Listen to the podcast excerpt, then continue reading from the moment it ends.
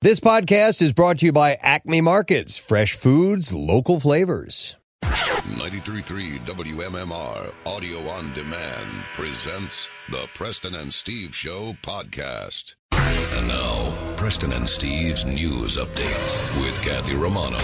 Tuesday, December 8th. Good morning, Kathy. Good morning. In the news this morning, Governor Tom Wolf and Secretary of Health Dr. Rachel Levine again painted a bleak picture of the days to come throughout Pennsylvania's healthcare system during the battle against COVID 19. During a news conference on Monday, Wolf said hospitals in the Commonwealth are already running low on beds in their intensive care units. The governor warned that any shortage of hospital beds means anyone who is sick, not just COVID 19 patients, are at risk. As of last Thursday, the state has seen a seven day increase with nearly 6,000 more new cases than the previous week. Now, state officials say the decision to order more restrictions depends on the coming days. There is widespread community transmission across Pennsylvania, Secretary Levine said. We do not want people to go out and celebrate. We don't want you to invite people over. You don't want we don't want you to go to your neighbors uh, or any parties. I know that is a sacrifice, but that is what we have to do to stop the spread. Wolf reiterated three ways for residents to protect themselves and others: stay at home unless you need to go out. Do not attend gatherings with people outside of your home, and wear a mask if you need to go out. Pennsylvania reported 6,330 new cases on Monday, in addition to the 8,630 cases on Sunday, bringing the two day total to 14,960. That brings the statewide total to four, uh, 400,026, uh, sorry, 426, uh, 444, and another uh, 111 deaths were reported over the weekend, bringing that statewide total to 11,373.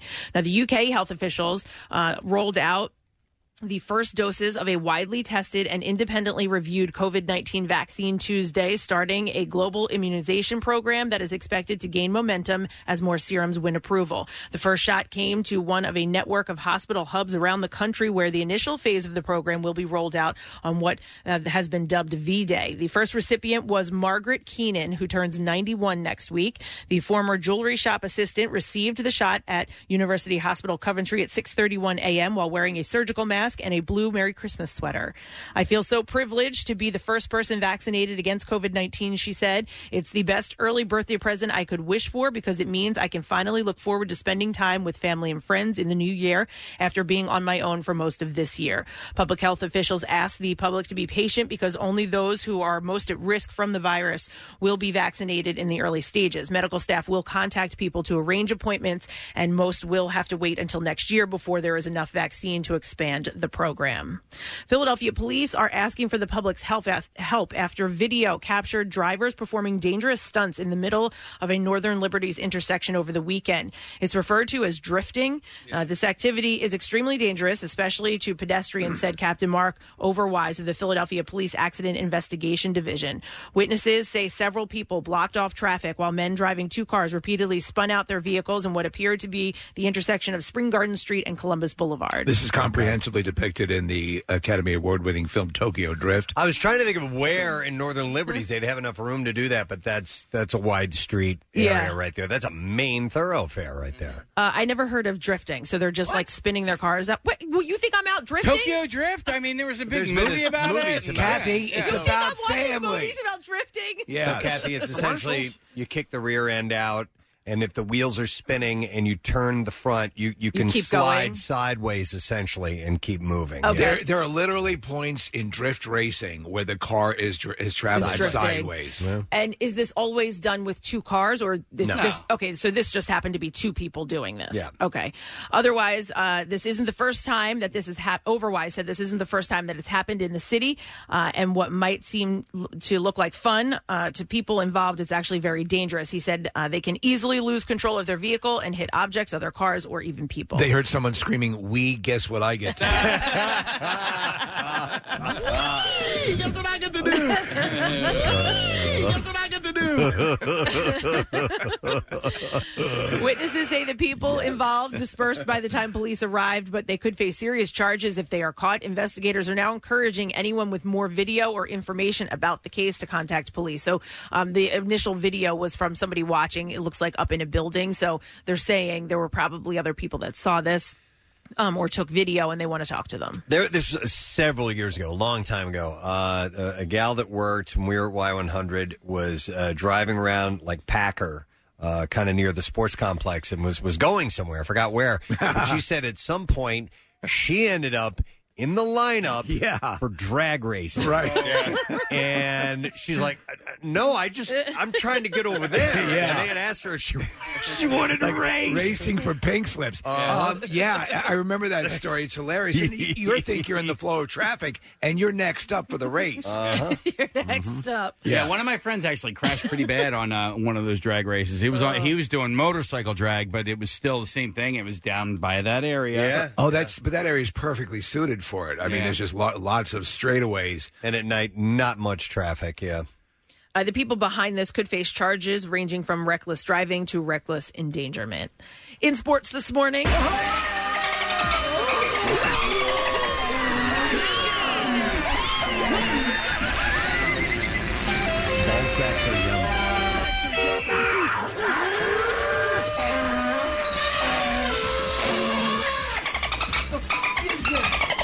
Dick Allen, a seven time All Star, the 1964 National League Rookie of the Year, and the 1972 American League MVP, died at the age of 78.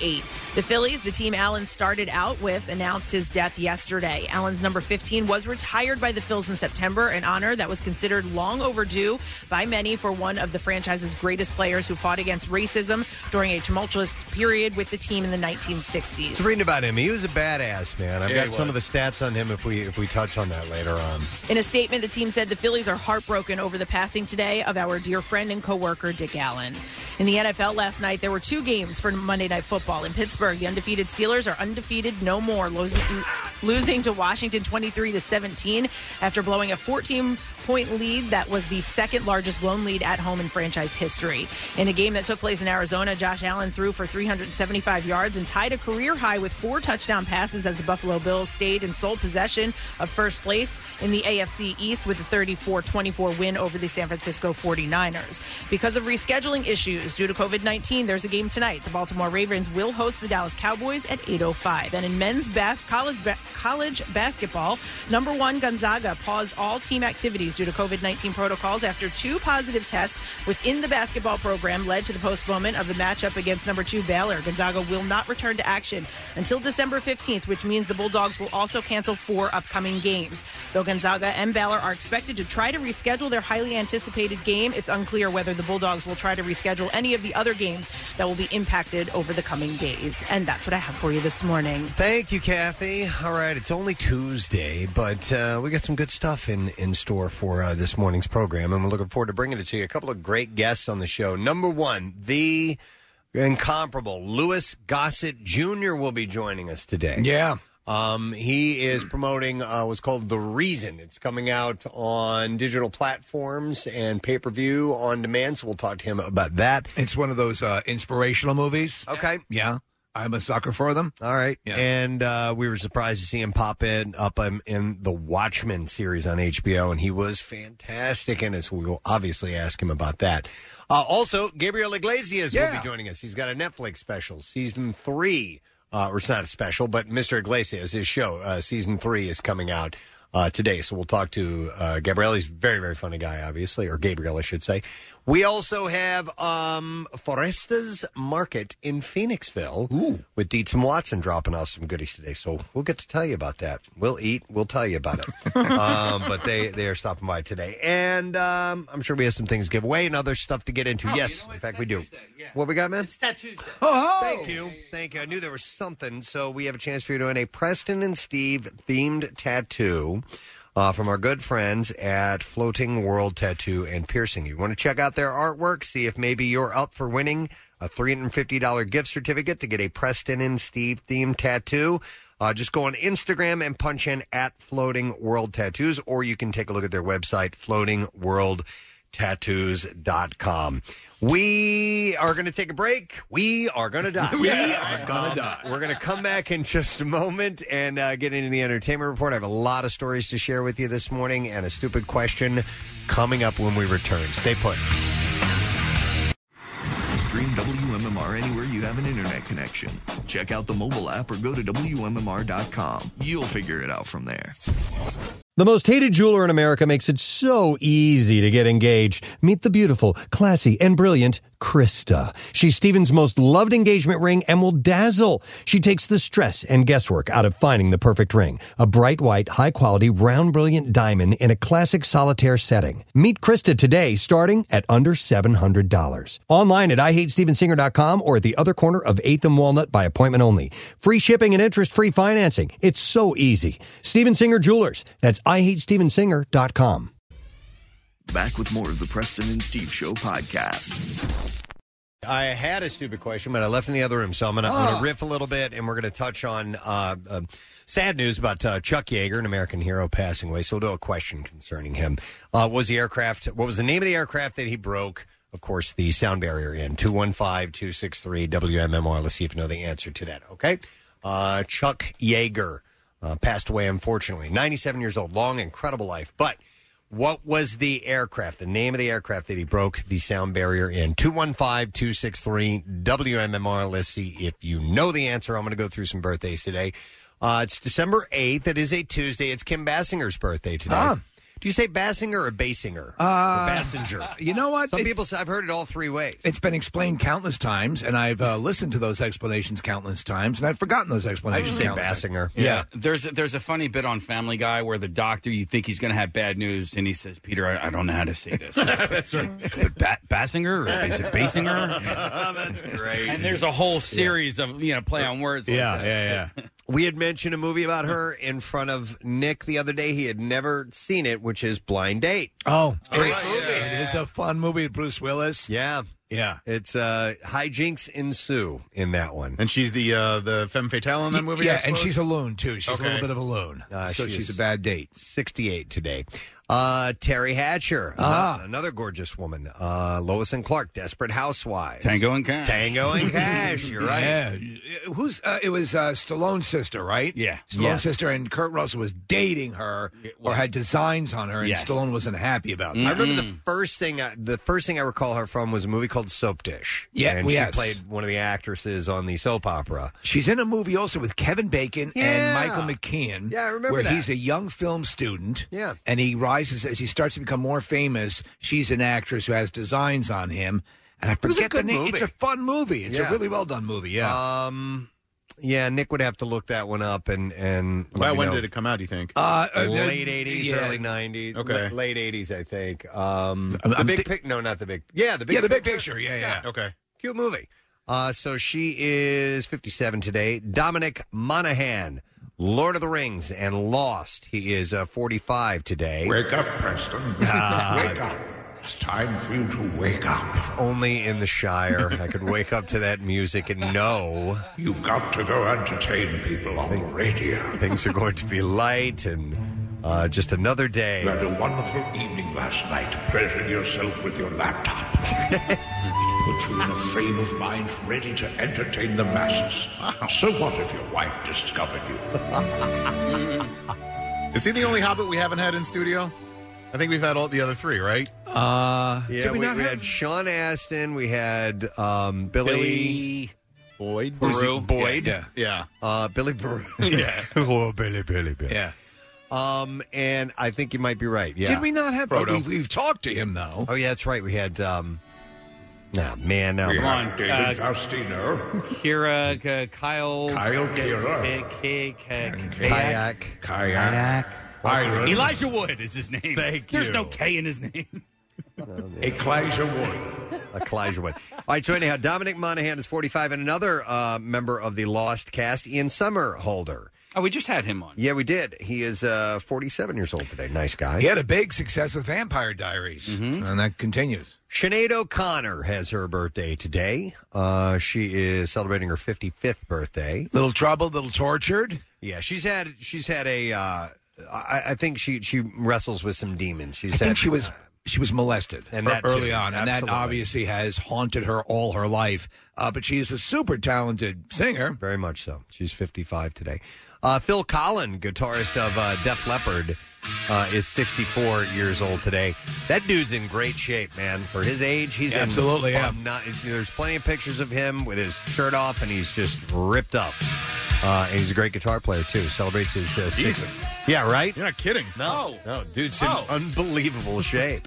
Uh, he's celebrating his 64th birthday today. Nick, I bring up this birthday. I saw it's actually on my list. A guy that we ran into in a hallway in Los Angeles, bassist Nathan East. I love that guy. Celebrates his birthday today. He's amazing, and he's played with everybody. It We- was when we were uh, Michael visiting Giacchino? Michael Giacchino, and he came in to play a part on the session.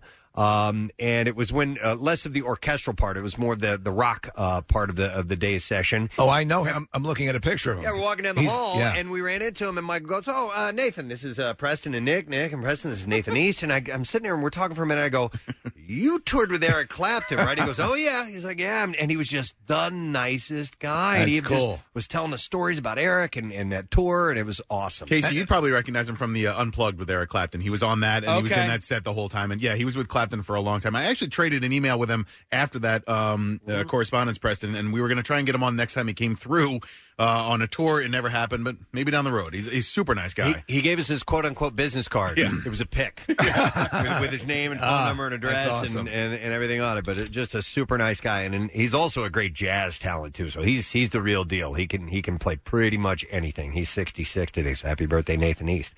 Uh, Anna Sophia Robb. Uh, who was from uh, Bridge to Terabithia, Charlie and the Chocolate Factory. You probably know her brother Broccoli. Uh, Soul Surfer as Broccoli well. She, Rob. she plays uh, the main character in Soul Surfer. Dude, she's 28 years Are you old. kidding me? No. What? I was blown away by that this morning.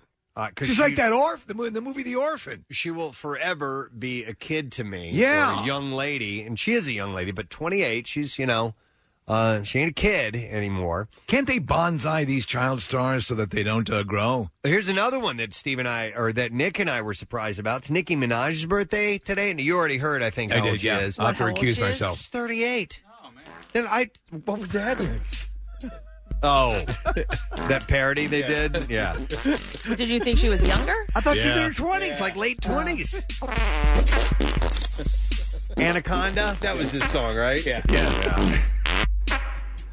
That video is hilarious. It is tremendous. Especially the one where they uh, their legs are up in the air and they cross one leg across and goes.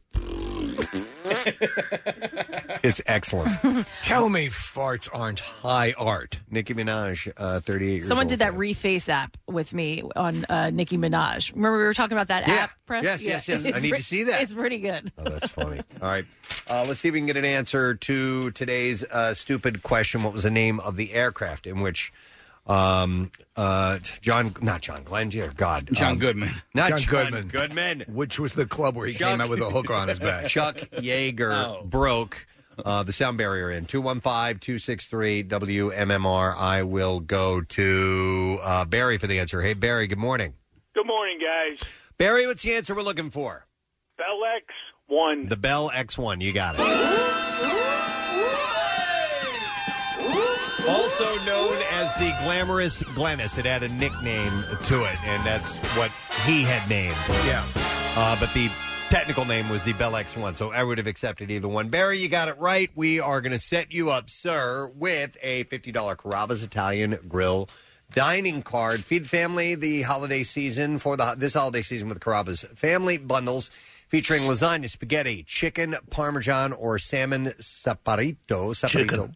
Uh, yes, that's right. You heard that part. Uh, available through carside carryout and delivery. They feed four to five people and start at uh, thirty four ninety nine for larger parties. Carrabba's Catering serves ten and up and offers individually packaged meals. You can visit carrabba's.com for the complete menu. Got a lot of stuff to get to, so let's get let's start with frivolous stuff. The Kardashians. Yes. For the first time in 42 years, they've canceled their annual Christmas party. Wow. Chloe announced a decision, writing, COVID cases are getting out of control in California, so we decided that we're not doing a Christmas Eve party this year. It's the first time we will not be having a Christmas Eve party since 1978, I believe. Why does said. she qu- keep specifying Christmas Eve party? She having a Christmas party? I don't know. Uh huh. No, I think it's their it's their annual event. Between four and eight on Christmas Eve, we will not be getting together. In November, she was uh, bullish on the party, tweeting, I think it will have to be way smaller, obviously, day, and I'm totally fine with that. But we're definitely celebrating Christmas. It will just have to be uh, small and safe. Uh, but the Kardashian Jenner crew has come under increasing fire for their tone deaf approach to travel and partying amid the pandemic. Uh, despite widespread death and illness in October, Kim Kardashian flew her friends and family. They were uh, being overtly frivolous. uh, yes, and uh, to an island to celebrate her 40th. And then Kendall uh, through a huge 25th bash on Halloween. And most recently, they all flew to Lake Tahoe to film Keeping Up with the Kardashians. So they're catching a little bit of guff from that. So they're going to bail on the Christmas Eve party. Uh, but when it all settles down, have a get together then. We can do that. Absolutely, and I'm sure we're invited. Uh, police arrested a man on Monday. They say broke into a mansion owned by Tom Brady and his wife Giselle Bundchen. Uh, police in Brookline, just outside of Boston, responded to the home around 6 a.m. after a security company monitoring the home reported that alarms had gone off in the house. They reported seeing an intruder in the house on a security camera. Uh, the man was found lying on a couch in the basement. Uh, no one was home during the break-in. You have any more cheese doodles? Uh, Brady and his family moved to Florida after he left the New England Patriots and signed with the Buccaneers in the offseason. I, I don't you assume that there's like a like a house staff and people that are there? Is there? It's up for sale. Oh, okay. Uh, All right. So, police described the suspect as a 34 year old homeless man. He faces arraignment, uh, charges of trespassing and breaking and entering. The 12,112 square foot mansion. Come on. five acres is for sale. It most recently listed at $33.9 million. dollars. So the guy picked a good spot to hang out in for a while. This is a home in Brookline? Yeah. I mean, Brookline's like not that far outside of Boston. And Yeah. To be able to have that much li- uh, land and like and a, and a house that massive is, uh, well, it's Tom Brady's. That's how this stuff plays out. If you look at li- like a lot of it, like in Calabasas, and, and, you know, to have these huge tracts of land and these enormous houses right close to a major city, like amazing. that, that's what you know, that's what the premium bucks go to. Yep, exactly. Uh, so Olivia Jade is going to sit down to discuss her parents, Lori Laughlin and Massimo Giuliani, uh, Giuliani's uh, involvement in the college admission scandal, and she will appear today on Red Table Talk with Jada Pinkett Smith. Oh. So they already already recorded it, correct? Uh, it says she'll sit down today, or will appear today. So I, yeah, I'm not sure, Steve. if they yeah. did, then Because I, they- we have audio. There's, I think, there's an audio clip of her. Oh, really? Yeah, Okay, well let's uh, let's roll it. Whenever you are ready, sir. So, do you understand why different people in the community would be upset? Why I would be upset at what you all did? I would also and the love harm to that hear it caused. from you because I feel like it's a good learning thing. I think I can understand how wrong it is, and we had the means to do something, and we completely took it and ran with it. Uh, so she will finally get real about how she and her parents are uh, dealing. Can I get real? Uh, both parents are currently behind bars, with Laughlin due out uh, around Christmas and uh, Gianulli due out by Easter. Oh, Olivia Jade reveals that she made a, uh, banana bread with a file in it, and she's Oh. going to bring it by the uh, the jail for her mother. Uh, I, I get don't- the impression Yeah, that uh, this is something the parents moved ahead with, sure. and that I'm sure uh, she was complicit, though. yeah, you know, at- maybe at some level. I don't think she was the mastermind. Right. I don't think she could be the mastermind of anything. I don't understand the reasoning why she's got to get the, a talking to by um, Jada Pinkett Smith. I mean, here's the deal: both her parents are going to jail. they you know what I mean? Like getting a, a you know a talking to or a finger you know wagged at you by by Jada because whatever you're doing is um, a a privileged Right. thing. Okay, but your parents are going to jail. Like you know, what I Yeah, mean? but lesson you're learned. sitting down for an interview to kind of clear the air. I It's- know. You, I you just wouldn't was- be doing your job if you were an interviewer and didn't say you see how people would but, perceive this. and right? also, that is the arrangement. Yeah. I'm going to come in. Right. You're going to give me a tongue lashing. Yes. This will be my mea culpa. Yeah. And now we can move on. And that's how it goes. And Yeah. I think the, the first question she's going to have to ask is to Jada Pinkett Smith and her mother, what happened to your faces? I mean, her, Jada Pinkett Smith. Look at Jada Pinkett Smith. Uh, she's almost unrecognizable. Is that her mother? Yeah. That's her mother. Oh man, There's Jada That's Pinkett her Smith. mother. Oh my God. Wait, what's that? Who's that? Oh, Kathy. That's not Jada Pinkett Smith. That's, That's, her Jada mother. Pinkett Smith. That- That's J- that's her mother. That's Jada Pinkett Smith's mother right there. Preston, I kid you yeah, not. Jada's got the white hair. Yeah. Really? Yeah. I mean, She they- looks older than Not her a mother. good look. It- and it's just the hair. That's all it is. she looks older than her mother. Wow. Mm, we kind of talked about this about the younger women going gray and that it's like a thing now. Oh yeah, yeah, I've definitely seen it. Um, all right, interesting. Well, I'd love to spend all day talking about this, but I do have some other things. Maybe I on wanna- our podcast, our additional podcast. This is a tragic story, uh, and I was not familiar with this documentary, but um, it's called Audrey and Daisy. Uh, it's on Netflix. Uh, Melinda Coleman, the mother of sexual assault survivor and advocate Daisy Coleman, has died by suicide. This comes four months after Daisy died by suicide. at the age of Oh, yes, yeah. 23. It's a horrible story. She appeared, like I said, in the Netflix documentary Audrey and Daisy. Uh, Safe BAE, the organization, or I don't know if it's pronounced Safe Bay, uh, the organization Daisy had co founded, uh, shared the news on Sunday, said, We're in shock and disbelief to share. Uh, that uh, that with our family that we lost Melinda Coleman to suicide this evening.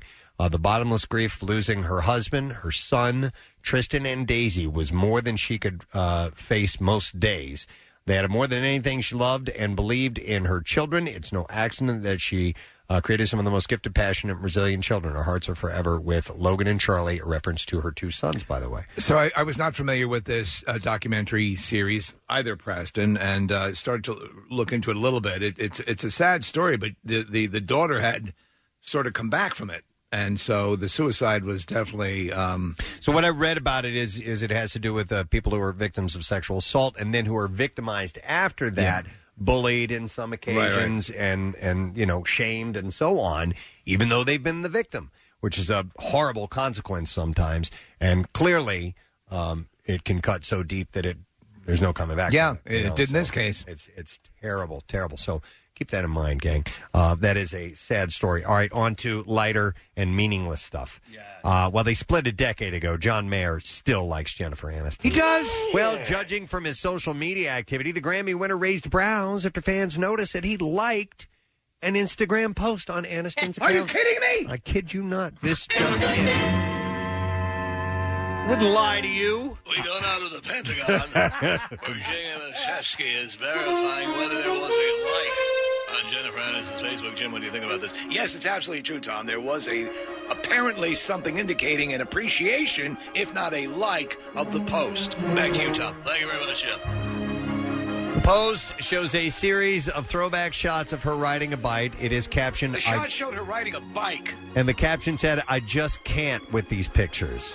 Oh, she just can't. She just can't. Okay. Uh, Mayor has He can't or she can't? She can't. This is what she wrote. She Okay. had captioned, "I just can't with these pictures." And he offered to buy the seat. Mayer has previously opened up about the 2009 split, telling Rolling Stone in 2012, I've never really gotten over it. It was one of the worst times of my life. Uh, Aniston has also been busted watching his Instagram Oh, live and commenting with three joy emojis. Oh, my God. Wait, what are the joy emojis? I, forget those ones. Uh, it's looks like poop. Oh. Uh, no, that's uh, the poop emoji. Oh, Yeah, so that's Okay, I stand corrected. Uh, I don't know what the joy emoji is. Is it actual joy soap?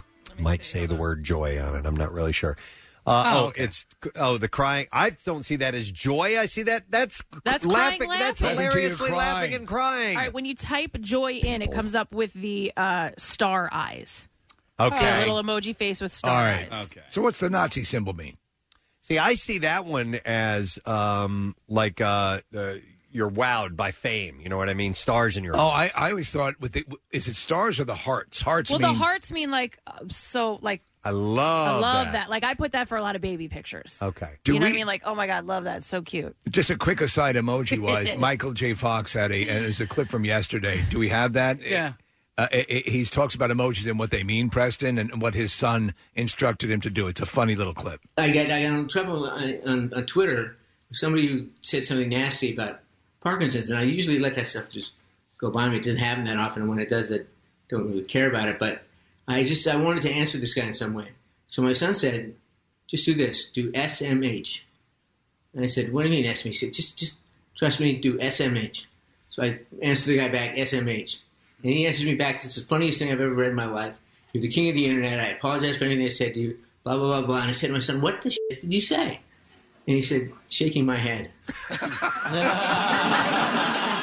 Is that not great? because his head is always shaking. That's brilliant. That's excellent. That's so great. well done, sir.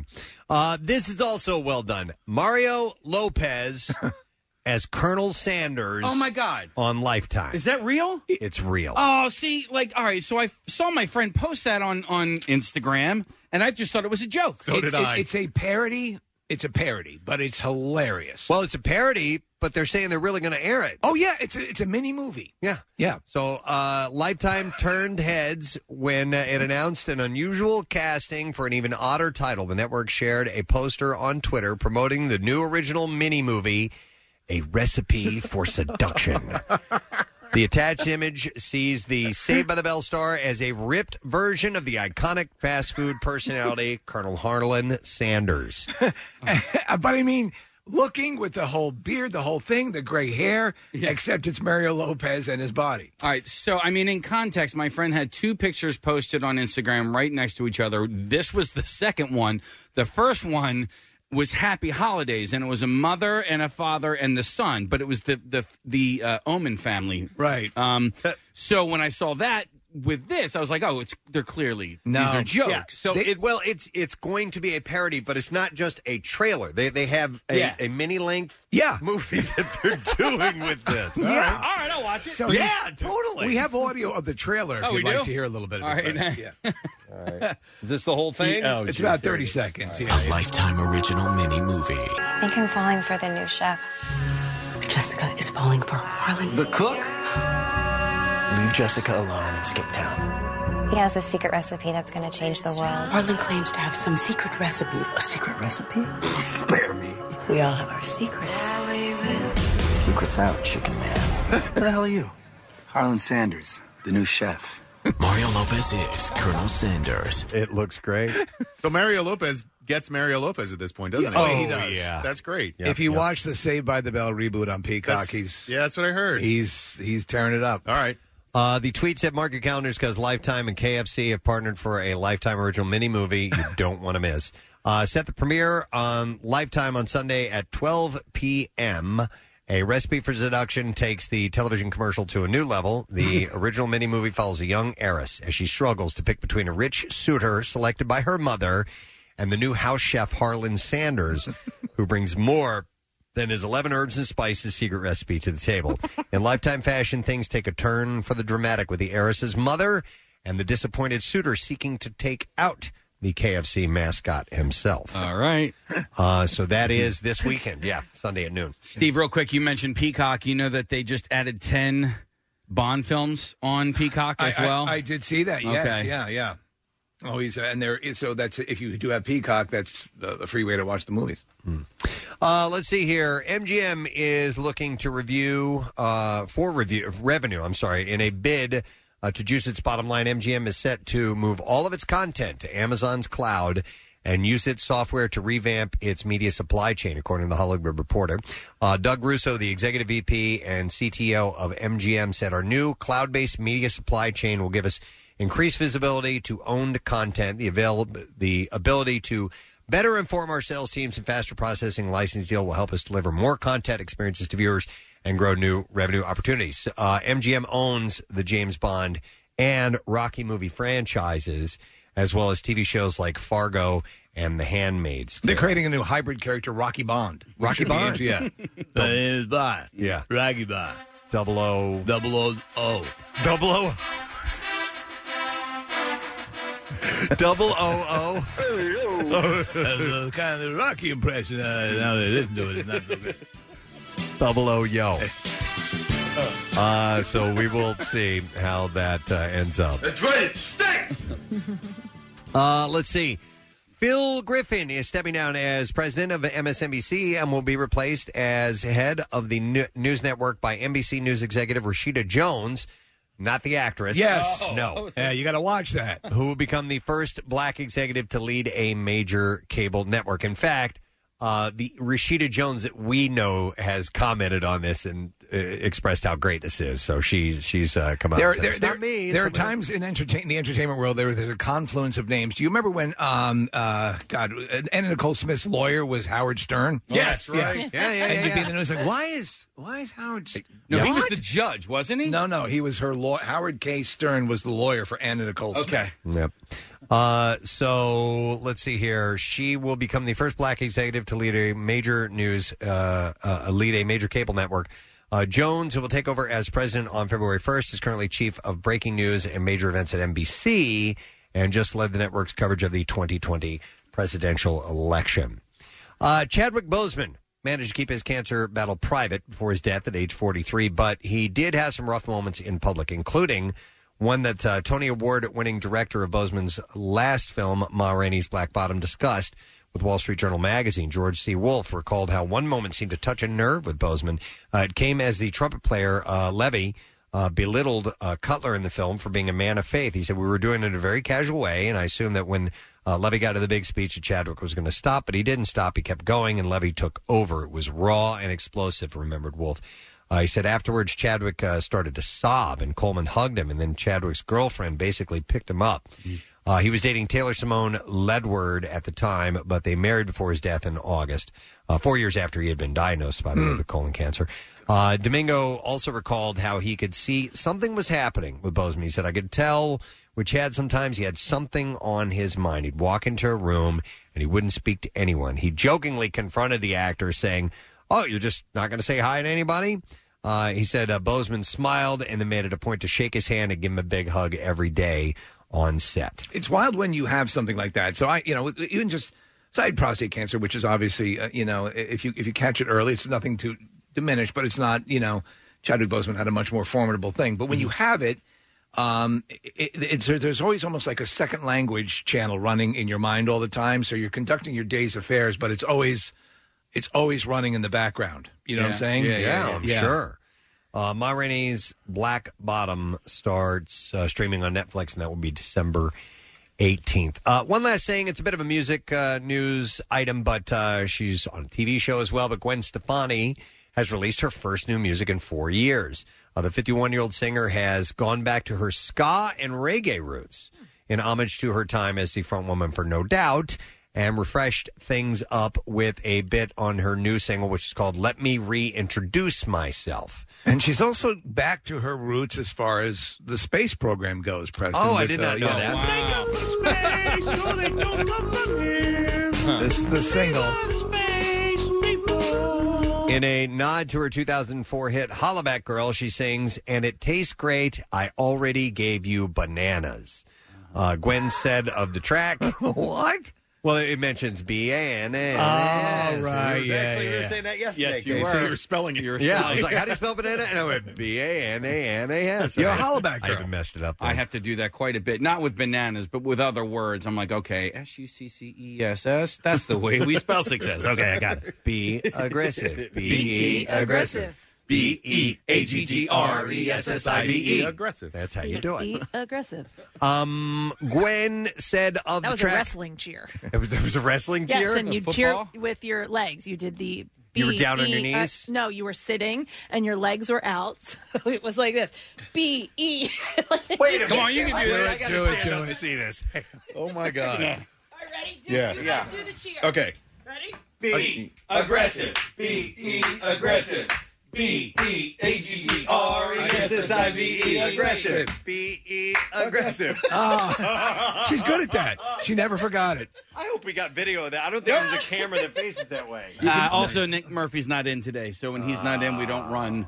Remember when Kathy fell out of her chair that one day, not that long Oh, ago? we didn't get that was it. on a Nick Murphy off day. Homecoming 95. Uh, Oh, All came alive. The pep rally got us pumped. The bear made us jump. Uh-uh. What happened? Why was my voice like that? I think it's just the speed of the tape. Yeah. It would, no, it was the testosterone. You were, you know. Yeah. when I was- uh, puberty. Hey, listen, guys, I'm gonna grab, grab a quick shower and shave. I'll meet you out on the field. The mustache was, when, coming in. That was when I was a Puerto Rican. kid. Oh my god. My name is Pedro. Here's a clip of the uh, of the Gwen Stefani song. Marissa, grab that. It's free with the coupon, coupon. Let me read, let me read. Introduce myself, case you forgot. No, I'm not. Records on your shelf. I'm still the original, original on me. Yeah, original, original on me. So let me read, let me read.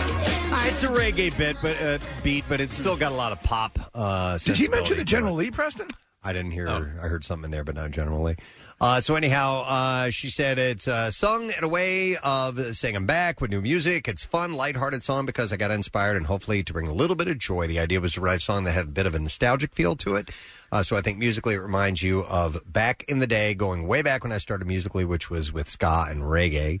Uh, I'm still the same me, but here's something a little bit new in case you feel like hearing a little bit more of me. So I watched a uh, Lacey Chabert Hallmark movie that was produced by Blake Shelton. Her Yeah, that husband. was Saturday night. Yes, I was watching a little It bit was a of that. triple back to back Preston Lacey Chabert evening for me. I watched one over the weekend or part of one. Which one did you watch? I don't remember. There's one where she falls in love. She falls in love. Okay, yeah, Oh, that one. Yeah, Oh, yeah. Uh, the attractive woman. did- Uh, yeah, yeah, Yeah. yeah, All right, let's do clips, shall we? Nurses is a new medical drama that follows the lives of medical staff working on the front lines of a downtown Toronto hospital. Uh, here, co-star Donald McLean Jr. Yeah, Junior. Uh, discusses how his character Wolf Burke fits into the mix. Here we go. I f- believe Wolf is uh, a very positive character. He brings a lot of optimism to the team, and um, I think that everybody brings something so particular and uh, distinguished in their own characters, and, and Wolf does that too with his energy and his uh, and his love just for the world and life. With his energy. Okay. The Wolf plus this guy who's got energy and he just brings that to the ER. He helps people uh, like with their sick and stuff. He goes and does it. And I think if you are looking for compelling television, I don't think you need go no further than this. What's the name of my program that I'm on? Nurses. Nurses. Yeah. But check it out. What's, Okay. what's the channel that it's on? It's on uh, NBC. It's on NBC. Uh, Monday nights Monday at ten. nights. Yeah. Oh, actually, if you do, don't mind. At I don't 10. care. I don't really don't care. Okay. and his name is Don McLean. Is he Don McLean's son? I don't know. I don't think so. I, okay. Yeah. Okay. He's Is he- He is a Don McLean's son because Yes, his name is right. Don McLean Jr. So- Does he know somebody who's related to McLean Stevenson? Don't we all? I think we do. So here's Six the degrees next of clip. McLean Here we go. Stevenson. A man in need of a kidney donor finds a match in a woman from his past in the sitcom B Positive. Uh, E B B Positive. B E E Positive. All right, so here Thomas Middleditch uh, discusses his takeaway from learning that the show is loosely based on uh, show creator Marco Panett's real life story. Here we go. My big takeaway is that when you go through something like uh, either giving or getting an organ from someone, uh, you're basically bonded for life. His stories of him and his donor. Uh, basically, now they're friends that check in every week and like talk about their day and their lives. Shut the f- up! Be positive airs Thursday nights eight thirty, and that one's on CBS. And there you go. That's all I got for you in the entertainment report this morning. All right, let's take a break. We got a lot of stuff to get to. We have a Tattoos Day today. Chance for you to win a President Steve tattoo from our friends at Floating World Tattoo and Piercing. We're going to have Louis Gossett Jr. on the show, and we're going to have uh, Gabriel Iglesias joining us as well. So we got a bunch coming up on the program. We will be right back. Make sure you stay with us. The Preston and Steve Show podcast. 93.3 WMMR. Everything that rocks. um, not to focus on death and dying too much, but uh, we have some. We have a few things. A couple of uh, legendary people passed away, uh, and then we have a big um, anniversary of a death. John Lennon murdered forty years ago today. Forty years ago. Forty years ago. And the, things like that, and there are things that listen, and, and in a way, we're going to get to honor two amazing people. Uh, uh, yeah. Where know, do you uh, want to begin here? Do you want to? Let's let's do let's let's and uh, let's start with uh, Lennon. Okay, you know because it is the anniversary, and then pres- and then crescendo with uh, Jaeger. Okay, so uh, yeah, it was uh, 40, Not that anyone is that, yeah, but uh, you know, just the pacing, right? Uh, so it was uh, 40 years ago that yeah, John Lennon was uh, was was shot and killed. I remember it very clearly. I was in bed, fading off to sleep. I always slept with the radio on back then. Likewise, and the station that I listened to out of St. Louis, KC ninety five, broke the news to me, and I was like, "Did I just hear that?" Yeah. Uh, and I was a kid, so I, I didn't, you know, stay up all night or anything like that, but I did listen for a while and I was, and the next morning I woke up just all confused and everything. And then I got more of the story and everything was weird at school that day. You know, Yeah. I just remember those things. You remember it. I remember every second, every visual, every s- sound, the whole thing. Massive Beatle fan, as were you. And I remember there was a show. I think we were. I think it was Lou Grant on CBS at the time. It was the uh, dramatic version of the character that Ed Asner played on the Mary Tyler Moore Show. I think that was it. Anyway, they broke into it on TV to to mention this, and and then they you know obviously went live from the uh, the Dakota outside the Dakota, and uh, they were getting this information. And then I went up to bed, Preston, and put on WNEW, which was sort of a sister station to MMR Mm-hmm. here in New York. And then I stayed with that. And I, I mean, I, I, I almost stayed up all the way through the night. I mean, I was so, uh, you- I just didn't know what to make. It's like, how could you thought? Well, the Beatles are going to live forever. I mean, you know, they're Well, the- and and not only that, the, the John's mission was Yeah. peace and love. Yeah. and that's that's what the music focused on. And, and he they was were on like- a career high at that time. Well, yeah, they had it, he had just released in November his his comeback album. He had he had stopped for five years. He quit. Yeah. He went on like a, a recharge. He seemed really back in possession of himself and was on a right path. Yep. So Double Fantasy came out on November 17th. So they were still promoting the album. Uh, the only song that had been released at that point in time, I think, was uh, Starting Over. And of course, there were other great songs like Woman and Beautiful Boy and Watching the Wheels that came out of that. But Starting Over was out. And um, yeah, uh, they were here. Here's the story. He was they returned home. He and Yoko had returned home from their apartment or to their apartment building, the Dakota, Manhattan Central We- Park West. They had spent the evening at the uh, Record Plant East recording some studio stuff, and uh, Mark David Chapman, who had been stalking Lennon for several days, had received an autograph from John earlier that evening, laid in wait for his return. Uh, Chapman, who had been living in Honolulu at the time, made an unsuccessful trip to New York the previous October with the intent of killing John, but he couldn't find him. Uh, Lennon and Yoko returned to the studio. It was 10:50 p.m. Their limousine dropped them off in the front of the building on 72nd, rather than pulling like there's a courtyard they could pull, That you could into, pull and, into. and come in quietly Yeah. and, and not have to interact with anybody. Um, but as they were walking by, Chapman called out Mr. Lennon, and then he shot five times, and four of the bullets entered uh, Lennon's back and neck. And uh, officers were quick on the scene. They arrested Chapman. Uh, they got Lennon in a squad car. They didn't wait for a hospital. Yeah. They took him to Roosevelt Hospital. Doctors worked on him, and, and they just said that his it was his um, uh, his veins or, or his his essentially his circulatory system was shot. Right. He was just he bled internally. They, Right. There was nothing they could do for him. Um, the news was broken by a reporter uh, from New York's uh, WABC who just happened to be in the same emergency room. He had had a motorcycle accident, so the news got out immediately. Yeah. and then it made its way to Monday Night Football, and Howard Cosell um, was in the booth. Who who was on with Howard Cosell? Don Meredith. Was it Don Meredith? I think And- so. And it was uh, Frank Griff- It was Frank Griff. Yeah, it was Gifford. Frank Gifford Yeah. that he talks to, and we have audio. They had a quick discussion.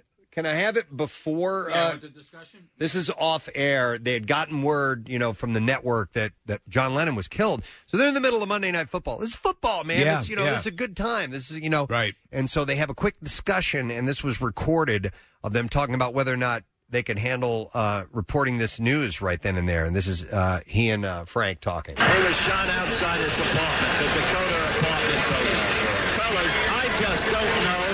I'd like your opinion. I, I can't see this game situation allowing for that news flash. Can you? Absolutely, I can see it. You, you can? You betcha. Right? You've got, we've got to. If we know it, we've got to do it. All right. I don't, don't hang on. It's a tragic moment. And, all right. This is going to shake up the whole world. All right. I will get it in. Let Giff call this play, and then I'll get it in. So you know, Frank. Uh, Frank's like, yeah, dude, we got, we have to do this. And but I understand Howard's conundrum because he's like, how how do I break it in the middle of this game and then go back to the game after you know saying that? But So I he's a understand- pro. He's a Oh, pro. He did yeah, and understand at this time, it's not like there were a multitude of cable news channels that were carrying this story. There were just a few conduits to get this information out. That was it. And so Gifford made the right call, and but uh, Cosell, such a pro, because he's saying, you know, he's thinking of all the ramifications. Yeah. But you cannot Yeah. find this out and not report it. Yep. So this is uh, this is when they they are able to make the announcement. Yes, we have to say it. Remember, this is just a football game, no matter who wins or loses. An unspeakable tragedy confirmed to us by ABC News in New York City.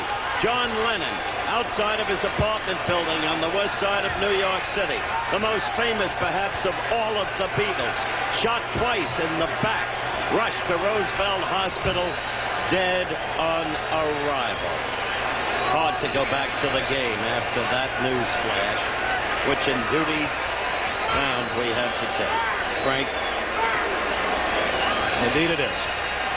So they got it out there. Uh, John was was on with Cosell one time on Monday Yes. Night Football. Yeah, He yeah, happened to yeah, be- yeah. You know, he lived in New York. Is that a toupee? And they they had him on, and it was it was neat. It was really cool. So, um, but I just remember how you know it it it messed with my head, and and like immediately people started showing up in Central Park and and Play- candles and Yes. playing music and. uh Are there any other examples of somebody like that being killed that way? I, I mean, you know, there have been tragic deaths and and uh, early deaths. Um, you know, the the twenty seven year old club and things like that. But you talk about like pop culture, m- like I mean, Sel- murders. Selena obviously was murdered. Yeah, but- that's but, like in the prior to- realm. prior to John Lennon. I, I Right. don't know. Oh, I just can't Yeah, think of to- anything like that. Especially to somebody of that magnitude. Yeah. I mean, the top of the top as far as famous musicians or entertainers go. I mean, And- you have like the day the music died, right? Right, but that- um, plain but that wasn't accident. But that murder. was an accident. but yeah, yeah, That was an accident. And and also somebody whose mission, even though John had a, you know, he, he didn't live a, a squeaky clean life. No. But but his message that he was pushing is peace and love and let's all get along. And then somebody shoots and murders. That's what just blew my mind away. Was just like, and why him? And in classic sociopathic fashion, Mark David Chapman was a fan. He was obsessed with him. was obs- obsessed with him. He, in in fact, there there were uh, stories of him like signing a hotel register. Yes. as John Lennon, and he would- tried to fashion himself to kind of look like John as well. This happens often, though, where the object Yeah. of your your fascination, the object of your desire, the object of your focus becomes the thing you must vanquish, the thing you must kill. Happened with Jodie Foster and and uh, Hinkley. And It's Reagan, the same yeah. thing. Uh, so uh, there. s- Speaking of Selena, there's a new um, Yes, show a coming out, miniseries, yeah. uh, which looks very interesting, and it's going to focus on the woman. That woman who was a fan, she hired ran her fan club. Yes, and then she Crazy. started uh, uh, um, uh, skimming money. Uh, of course, locally here in Philadelphia, the news was broken on MMR, and it was, um, uh, I believe it was um, Michael Pearson. Pearson, yeah, who was on air, and and they were doing a musical tribute, and he broke in, and we have this uh, this clip of that. If, if you've just tuned in somehow and you're wondering what, what the hell is going on, John Lennon is dead. What police describe as a local screwball uh, evidently shot him three times. He died shortly after arriving at Roosevelt Hospital in New York City tonight. It happened right on the street in front of the Dakota. That's about all of it, isn't it? That's about all we have. We have no name yet, do we? Local screwball. Local screwball. I have something I'll tell you later, but I have a very strange. I'm. Anyway, so we're playing John Lennon and Beatle music. That's. I guess the only thing that I can see is right, going right back to the beginning here. Wow. WMMR.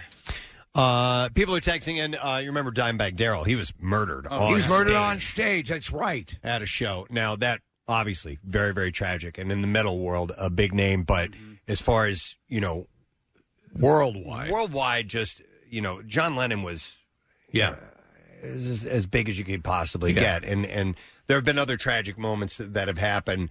Uh, and people are texting in actually that um, George was almost murdered one night. Somebody broke into his Oh, that's house right. Yep, and yep. kind of held him hostage for a- or or de- not hostage. I think it was at knife point. Uh-huh. Yeah, yeah, I do remember uh, he, this. He was nearly murdered as well. So let's try to. I don't. I don't know what gets into. Uh, you know, obviously they're unhinged for a reason. Uh, people that that murder, but I, I just.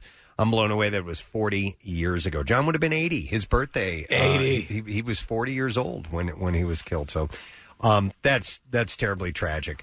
Um, so obviously uh, we're going to do some. I would imagine uh, some musical tributes uh, today uh, to just uh, acknowledge that. Um, a couple of other things, and, and, and we'll go back to a local uh, name, uh, but seven time All Star Philly, Dick Allen, uh, passed away. Um, and he was a badass. Now, not growing up here, I was not familiar with his. Um, his legend, and uh, the the Phils had posted a, a nice tribute to him. But I was reading a little bit more about him, and the guy was a badass man. He was like this close to being. He was one of the all time greats, but he he he was not. He was never elected into the Hall of Fame, uh, from what I understand. Do we un- do we know why this is the case? Because he was black. I mean, uh, Yeah. there, there was so much racism in the city at the time that it had a lot to do with uh, Well- the struggles that he had in his career. No, uh, Nick, I was reading a little bit more into it, and the reason that the writers may have not considered him is because he was also known to be um, a bit. Um, where, where is this? It's, it, it described it pretty well here. Um, his battle was clearly impacted by some of the off field baggage he had accumulated as a player. As a young player, Allen was occasionally rebellious and insubordinate. He battled with teammates and managers and was a target for fans.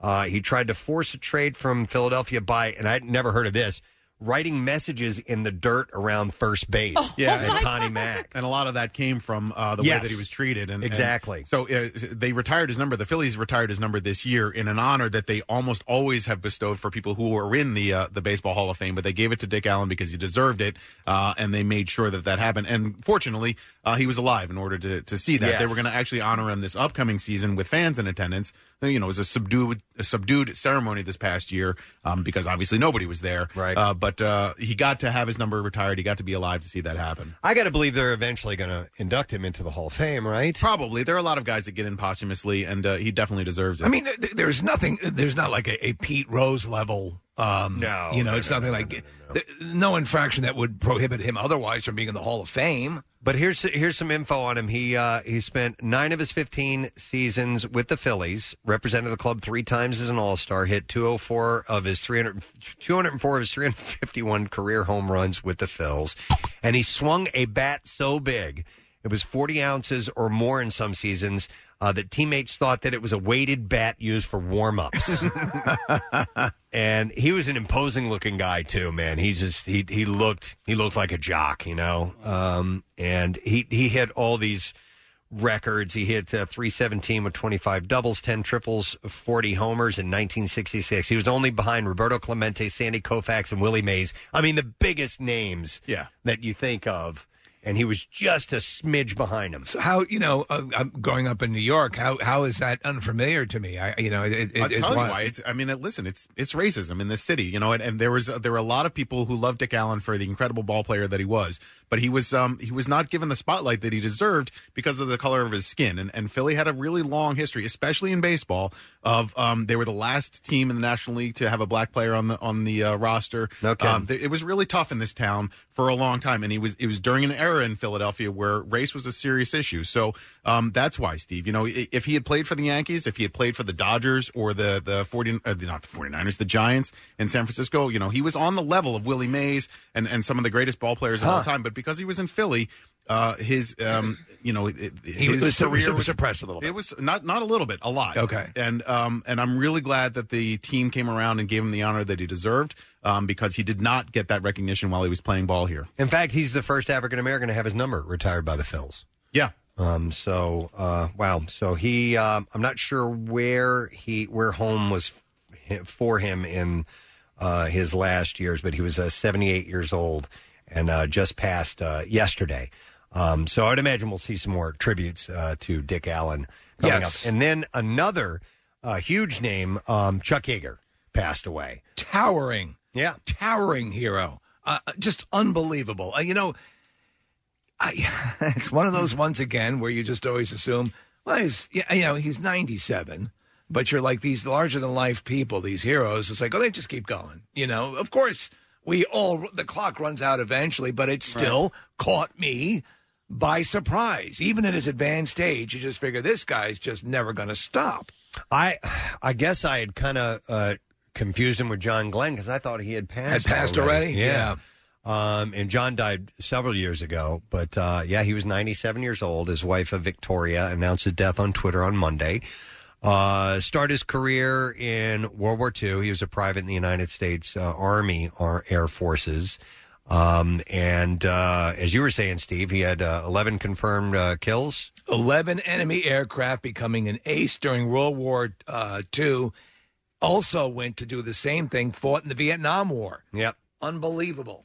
Yep. He. But he, um, he was that he was of that breed. Those test pilots, those legendary test pilots, when you talk about basically putting your pants belt around a bomb and flying into the sky, that's what he was doing.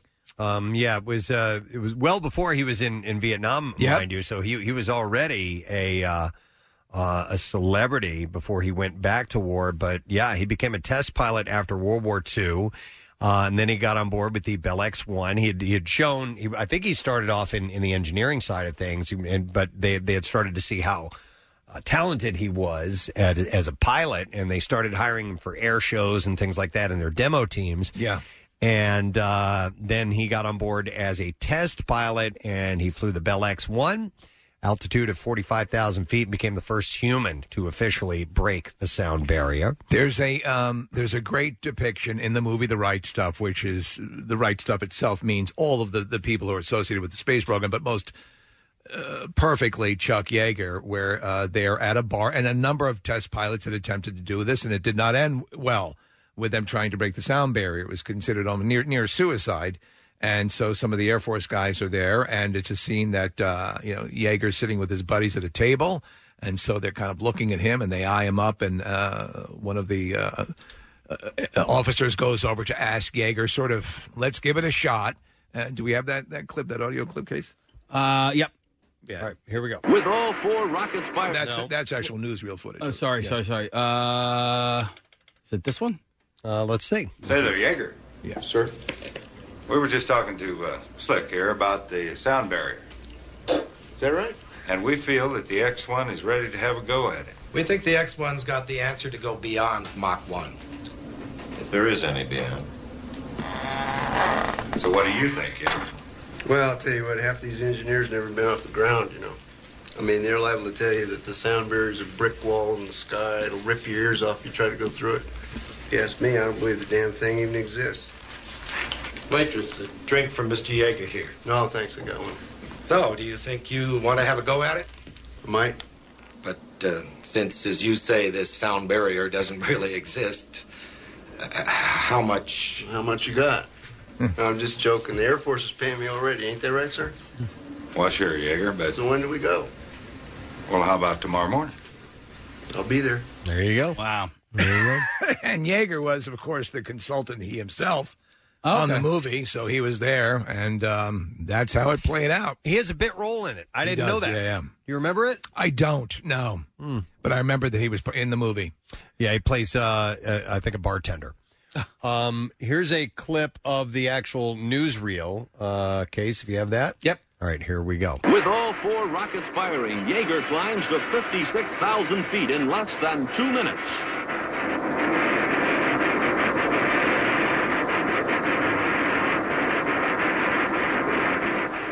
And he does it. The first human to crack the sound barrier.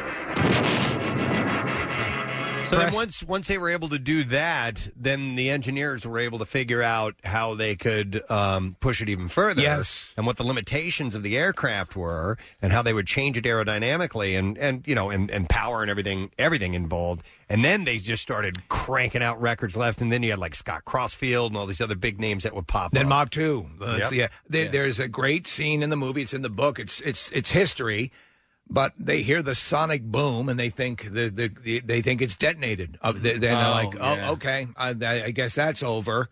And no, he's he's still going. Uh, and that you know is just part and parcel of that that lifestyle. But uh, yeah, the, the the the legend and lore surrounding it too, where he had he had injured his arm, he had his Rigo method of closing the hatch on it. They, it was dropped from another plane, and then the the rockets engaged.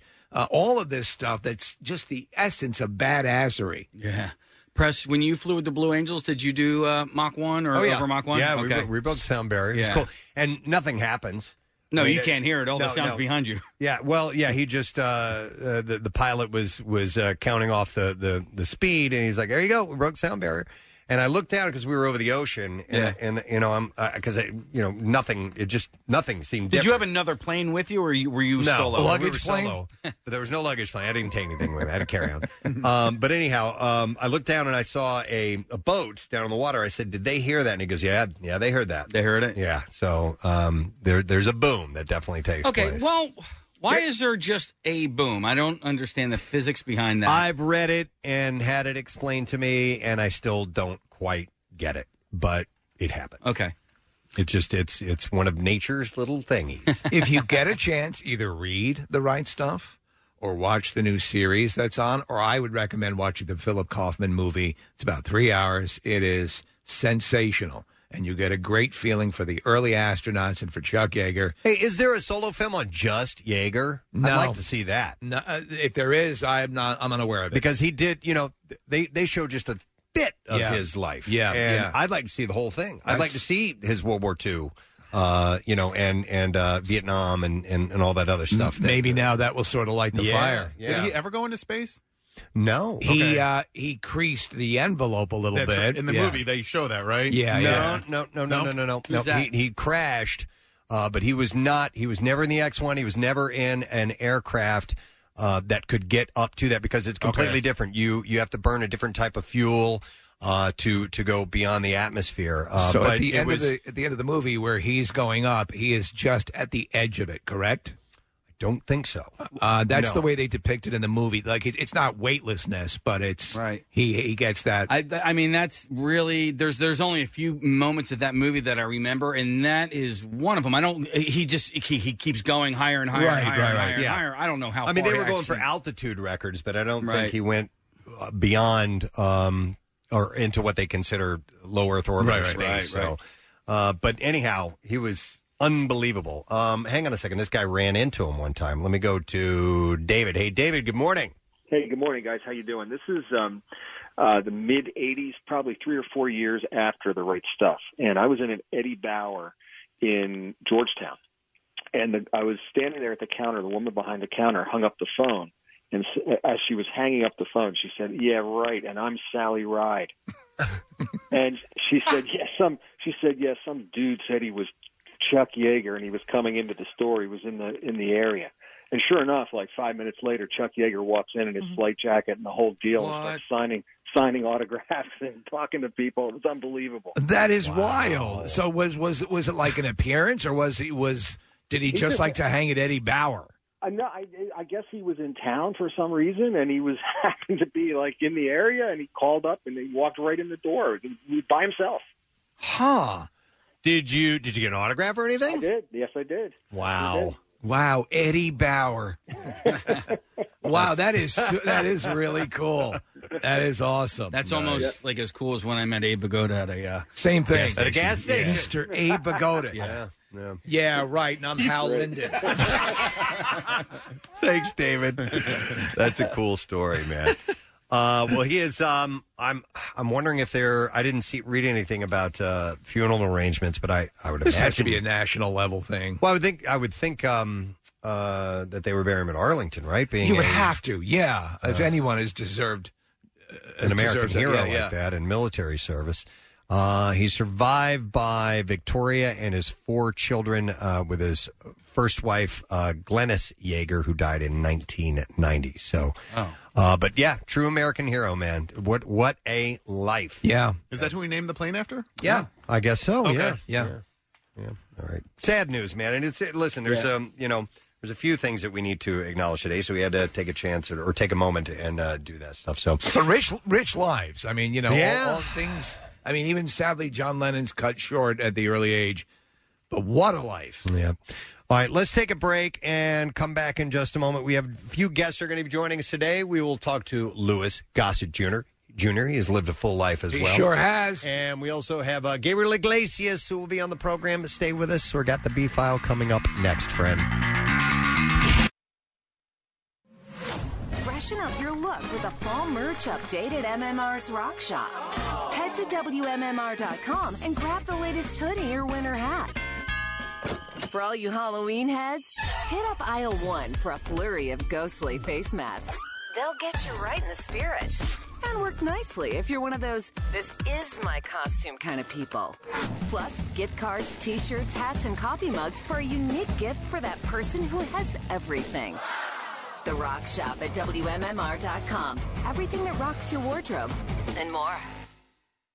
Looking at this uh, photo that Marissa had posted on, and and yeah, on, the, on this dry erase board on the walls is uh, just what each jock had going on. It says Eagle Eye Cherry tickets. Yes, better than Ezra tickets, and you can see we have done the word of the week for over twenty years. Yeah, Oh, yeah. Mm-hmm. because it says here you, uh, an S and a T, so clearly this was taken on a Tuesday. What does it say to the right of that line? I can't see because there's glare. It says uh, guest Matt and Trey. Ah. so we Um, would have had you know what? I, I have the picture. Matt um, Stone and Trey Parker, and then I guess the prize it says trap night, trip night, something like that. I Ah. can't see what it says. I had to crop that, so let me um, let me go grab the picture and see if there I can g- glean any more What information. we were giving away for the word of the week? Yeah. All right. Um, I bet you it was the original Scorpion King. Maybe it was back then. Not number nine. All right, so you can take a look at our Instagram account if you'd like to see a little throwback. It's a picture of me and Casey and Marilyn Russell, who was on the show at the time. And yes, I was a good uh, 60 or 70 pounds heavier at that time. Well, it's not a flattering way that you're sit- you're just looking off to the side. You're not. I didn't have any flattering angles at that point. So, all right, uh, we're going to do the bizarre file. So here we go. WMMR presents Kristen and Steve's Bizarre, File. Brought to you by AutoPartsExpert.com. Hard to find. Brand name parts available same day. We'll start with this. Tulsa police said two people are now in jail after a chase on Saturday night led to a crash. And here's what happened. Police officer, uh, police said it.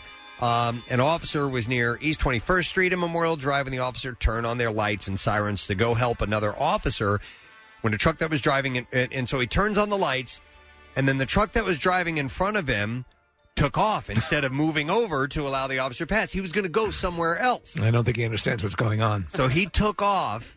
The driver th- then led police on a short chase through a field before crashing into a fence and a tree outside of a nursing home. Police said the driver of the vehicle ran from the scene, leaving two women behind inside the truck. Officers found the driver, who they identified as Tyler Smithy. Police said that there was a warrant out for Smithy in connection to a shooting with intent to kill. Uh-huh. I was Uh, hoping you wouldn't follow me back to my meth lab. Uh, police said one of the women, uh, Lachi Birch, was arrested on a complaint of harboring a fugitive for trying to help Smithy escape after police said she lied to officers about his name. Uh, Birch also had a warrant out for her arrest in Texas as well. If they just had it moved to the side, but they thought they thought the cop was We're there. was, Yeah, uh, going to get him. And It's he, like- he wasn't. It's like that scene in Cheech and Chong where the cops, the lights go on behind them and they start eating all their stash. That's and The right. cop car just passes by them. Uh, both are currently booked into the Tulsa County Jail.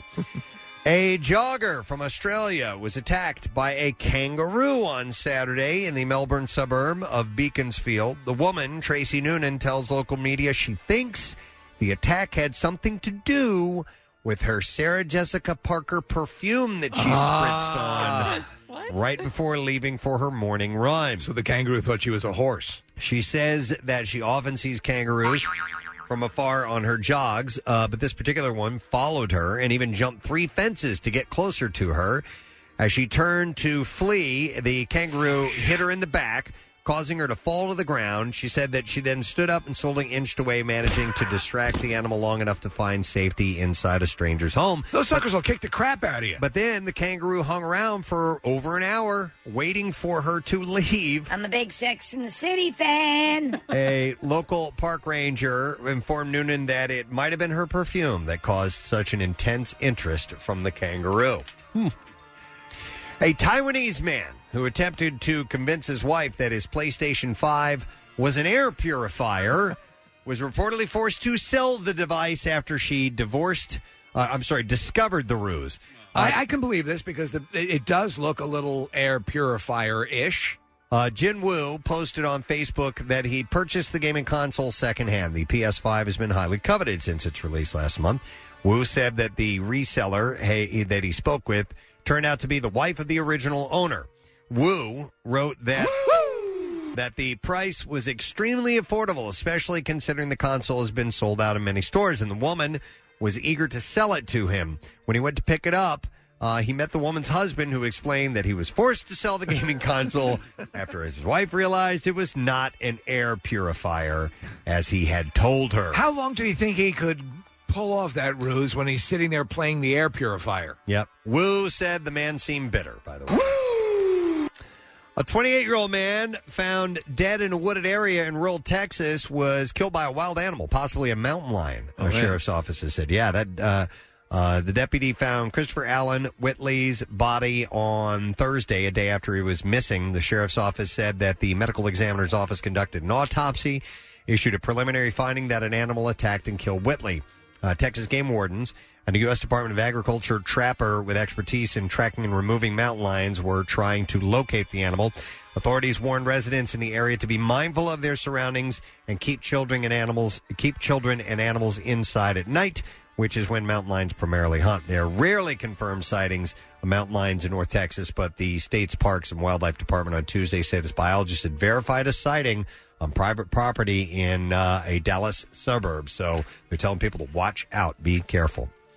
A Portland woman suffered a shoulder injury after falling into a five foot fumarole on Mount Hood on Friday. What's a fumarole? It is basically a volcanic vent. Oh, yes, that I she know what these- fell yes. down into. Caroline Sandbaum fell into the opening, which emits steam and volcanic gases in the Devil's Kitchen area of the mountain. Oh, jeez. Uh, she said it was covered in snow, seemed like a safe spot in the Devil's Kitchen area when she set her pack down to rest. I'm just going to sit here. Uh, she was waiting for her husband and friend to return from the summit so that they could all ski back down together. She said, I sat on my pack and then it all came out from underneath me. Uh, she fell about five feet and slid down some more. And, and now five feet doesn't sound like much, but if you fall into a hole that's Yes. five feet deep and then a little further, you can you can get trapped Yes. down in there. Uh, so uh, she fell about five feet, slid down some more. The impact dislocated her shoulder. A climber in the area saw her sit down on her pack uh, and rest. A few minutes later, he noticed she had disappeared. The climber then realized that there was a hole where Sandbaum had been sitting. She said he heard me. He sort of yelled at me to see how I was doing, asked me if I was breathing. I said I was breathing. And he said, hang tight. I need to get a rope and anchor myself in. The climber was able to hoist Do her. your genitals still work? Why are you asking? I need to know. Uh, he was able to hoist her out of the hole with a rope. Uh, it's un- it, she said it's fortunate another climber witnessed the incident. It would have been extremely difficult to uh, locate me otherwise. And the air inside uh, fumaroles can be toxic, by the way, potentially deadly. They smell like uh, Sarah Jessica Parker, Parker's perfume. That's Uh, not bad. The extent of her shoulder injury is unknown, and with help, she was able to make her way to the Palmer lift. Coordinators arrived and established a command post. A snowcat was sent to her the, po- to the top of the Palmer lift, and they brought her down from the mountain. So she's doing okay, but that was scary. Uh, and this, speaking of scary, uh, the internet wants nothing to do with this. A woman recently shared a video on Twitter of her sister's new house. The post reads My sister moved into a new house and found this in the wall of her basement. and it shows a doll face with a missing eye dried into the cement wall. Oh, God. Lots of people were freaked out by the find, saying that the sisters should definitely move out. But one person wrote, Those are called cellar babies. In the late 60s and early 70s, it was a trend in bo- both New York City and California to embed doll parts in the walls of your house. Cellar Wait, babies? that's- Including basements. That, okay, that's so weird. Uh, so a friend of mine lives on a farm in Upper Black Eddy, and in their barn, now it wasn't the basement, but it's like beneath the barn, basically. Right. They found these statues in the wall of this barn when they were redoing it, and it was a naked family. A naked statues of a naked family. Statues of a naked family, kids. Uh, there was like a naked baby on a dad's shoulder. Like it was very bizarre. That's effed up. Yeah. Nick, can you? I'm, I'm curious to see this. If someone could do a search, cellar babies on cellar babies, uh, they said that it was love cellar babies. sometimes items of these uh, as well, including newspaper clippings and sometimes cash, would be embedded in uh, the walls. So we're What looking an at effed up time. Looking at a couple of pictures. That's disturbing looking. Oh my That's god! really weird. And that's that's different than what my friend had. Hers was a full statue. Okay. A full statue embedded in the wall. That's that's right up with the poop knife. pretty wild, man. That's Mm. uh, cellar that's babies. Hmm. Kind of intriguing. Wow. Okay. And there you go. That's what I have in the bizarre file for you. Yes, All right. Casey. I have uh, some uh, historical updates uh, This on, just in. on this picture uh, that we posted uh, from Y100, and this was uh it seems to be back in January of 1999. Um, wow! So I wanna die. At the time, Leanne Curtis, I believe, was playing that Boz Lerman song. Yes. Oh, sunscreen. Sunscreen, yeah. Sunscreen. Yeah. We, what we thought uh, were guests on the show coming up. Uh, we thought were Matt and Trey. It Yeah. was not Matt and Trey. It was actually Matt Geiger was one guest. Oh, from the the Sixers. Mm-hmm. Oh yeah, yeah, yeah. And then the other guest, completely separate, was a gentleman named Trevor O'Driscoll. I had to look that name up because I was like, is that an actor? Trevor O'Driscoll was a guy who won a pub from Guinness Ah. back in like 1997, 98, something like that. Remember when pu- uh, Guinness did the remember Irish those. pub When you- when giveaway? you own pub in Ireland, yeah. So he is a guy who went to Brown University and at some point won a pub from uh, from Guinness. It must have been in, in anticipation of us getting ready to take a trip to Ireland because we did it twice. It was amazing for the Win Your Pub uh, in Ireland, Which was amazing balls. Now that was one of the greatest things. I mean, honestly, we were you know we were do- trying to eke out any sort of success with the with the morning show, but that that trip the- Guinness gave away the keys to an active pub, Mm-hmm. Uh, and th- these weren't dump pubs. These were you know they they had Actual pubs, yeah. built in business and clientele, and you the, you could move and and change your life. Yeah. and people did it. I wonder how Trevor O'Driscoll's doing these days. I don't know. In Ireland. question. Uh, so this was uh, so if yesterday was my 22nd work anniversary, this is basically less than two months after you guys had hired me full time. Uh, the word of the week prize. So I wasn't on the show yet. Uh, no, no, no. You were. I was I think on the you might show have before just you as started. an intern. You started in May, I believe, Mayish. Okay. Of uh, ninety eight. All right. Yeah, so yeah, you were you were approaching your actually it was approaching their one year anniversary. Now the word of the week prize that week. I'm fairly certain that it it is a trip to see Bare Naked Ladies perform uh, at Saturday Night Li- uh, Saturday Night Live. Ah, That's a good prize. Now, I remember my my whole impetus for wanting to join the show as it existed with you, Preston, and Maryland, is that I had hopes of getting Eagle Eye Cherry tickets. Ah, well, we could have set you yeah, up. Yeah, Yeah, it was Bare Naked Ladies performing, and Gwyneth Paltrow was the host. Wow, that's a good one. Uh huh. I remember that episode uh, because Ben Affleck was uh, in the Yes. audience. And uh, Gwyneth came out with a, and was speaking in a British accent because she had done so many movies in a row where uh, she played a Brit, and so Ben was like, uh, "You don't really have a British accent. Yeah. We uh, we used to date. Remember? It was Yeah. a really funny exchange. Yeah, it says Ben Affleck cameoed in Paltrow's opening monologue. There we go. So Mm-hmm. that's cool. All right. so this was at media. That was Yeah, yeah, yeah, yeah. that was media Okay. In Yep. that bizarre studio, that bizarre effing studio. Mm-hmm. I have, I still have dreams about that studio. Oh I yeah, really- I, I- I will. And you know what? I will always have fond memories of how uh, uh, just improbable that that there was a window to an to Baltimore Pike. Where you- If it was open, you could hear traffic going by all the time. Mm-hmm. Yeah. Uh, the good old days. Good time. uh, so that's on our Instagram account if you want to take a look at that. There's also a video of Kathy doing the but uh, be aggressive cheer this morning on the floor of our studio, of this studio, of the Preston and Steve studio. So uh, those are available on our Instagram account. All right, we got to take a break. We're going to come back in a moment. Don't forget uh, Louis Gossett Jr. joining us this morning, as well as Gabriel Iglesias. Uh, we'll be right back. Oh, and thank you. I want to do a quick thank you uh, to our friends from uh, Dietz and Watson, and uh, also.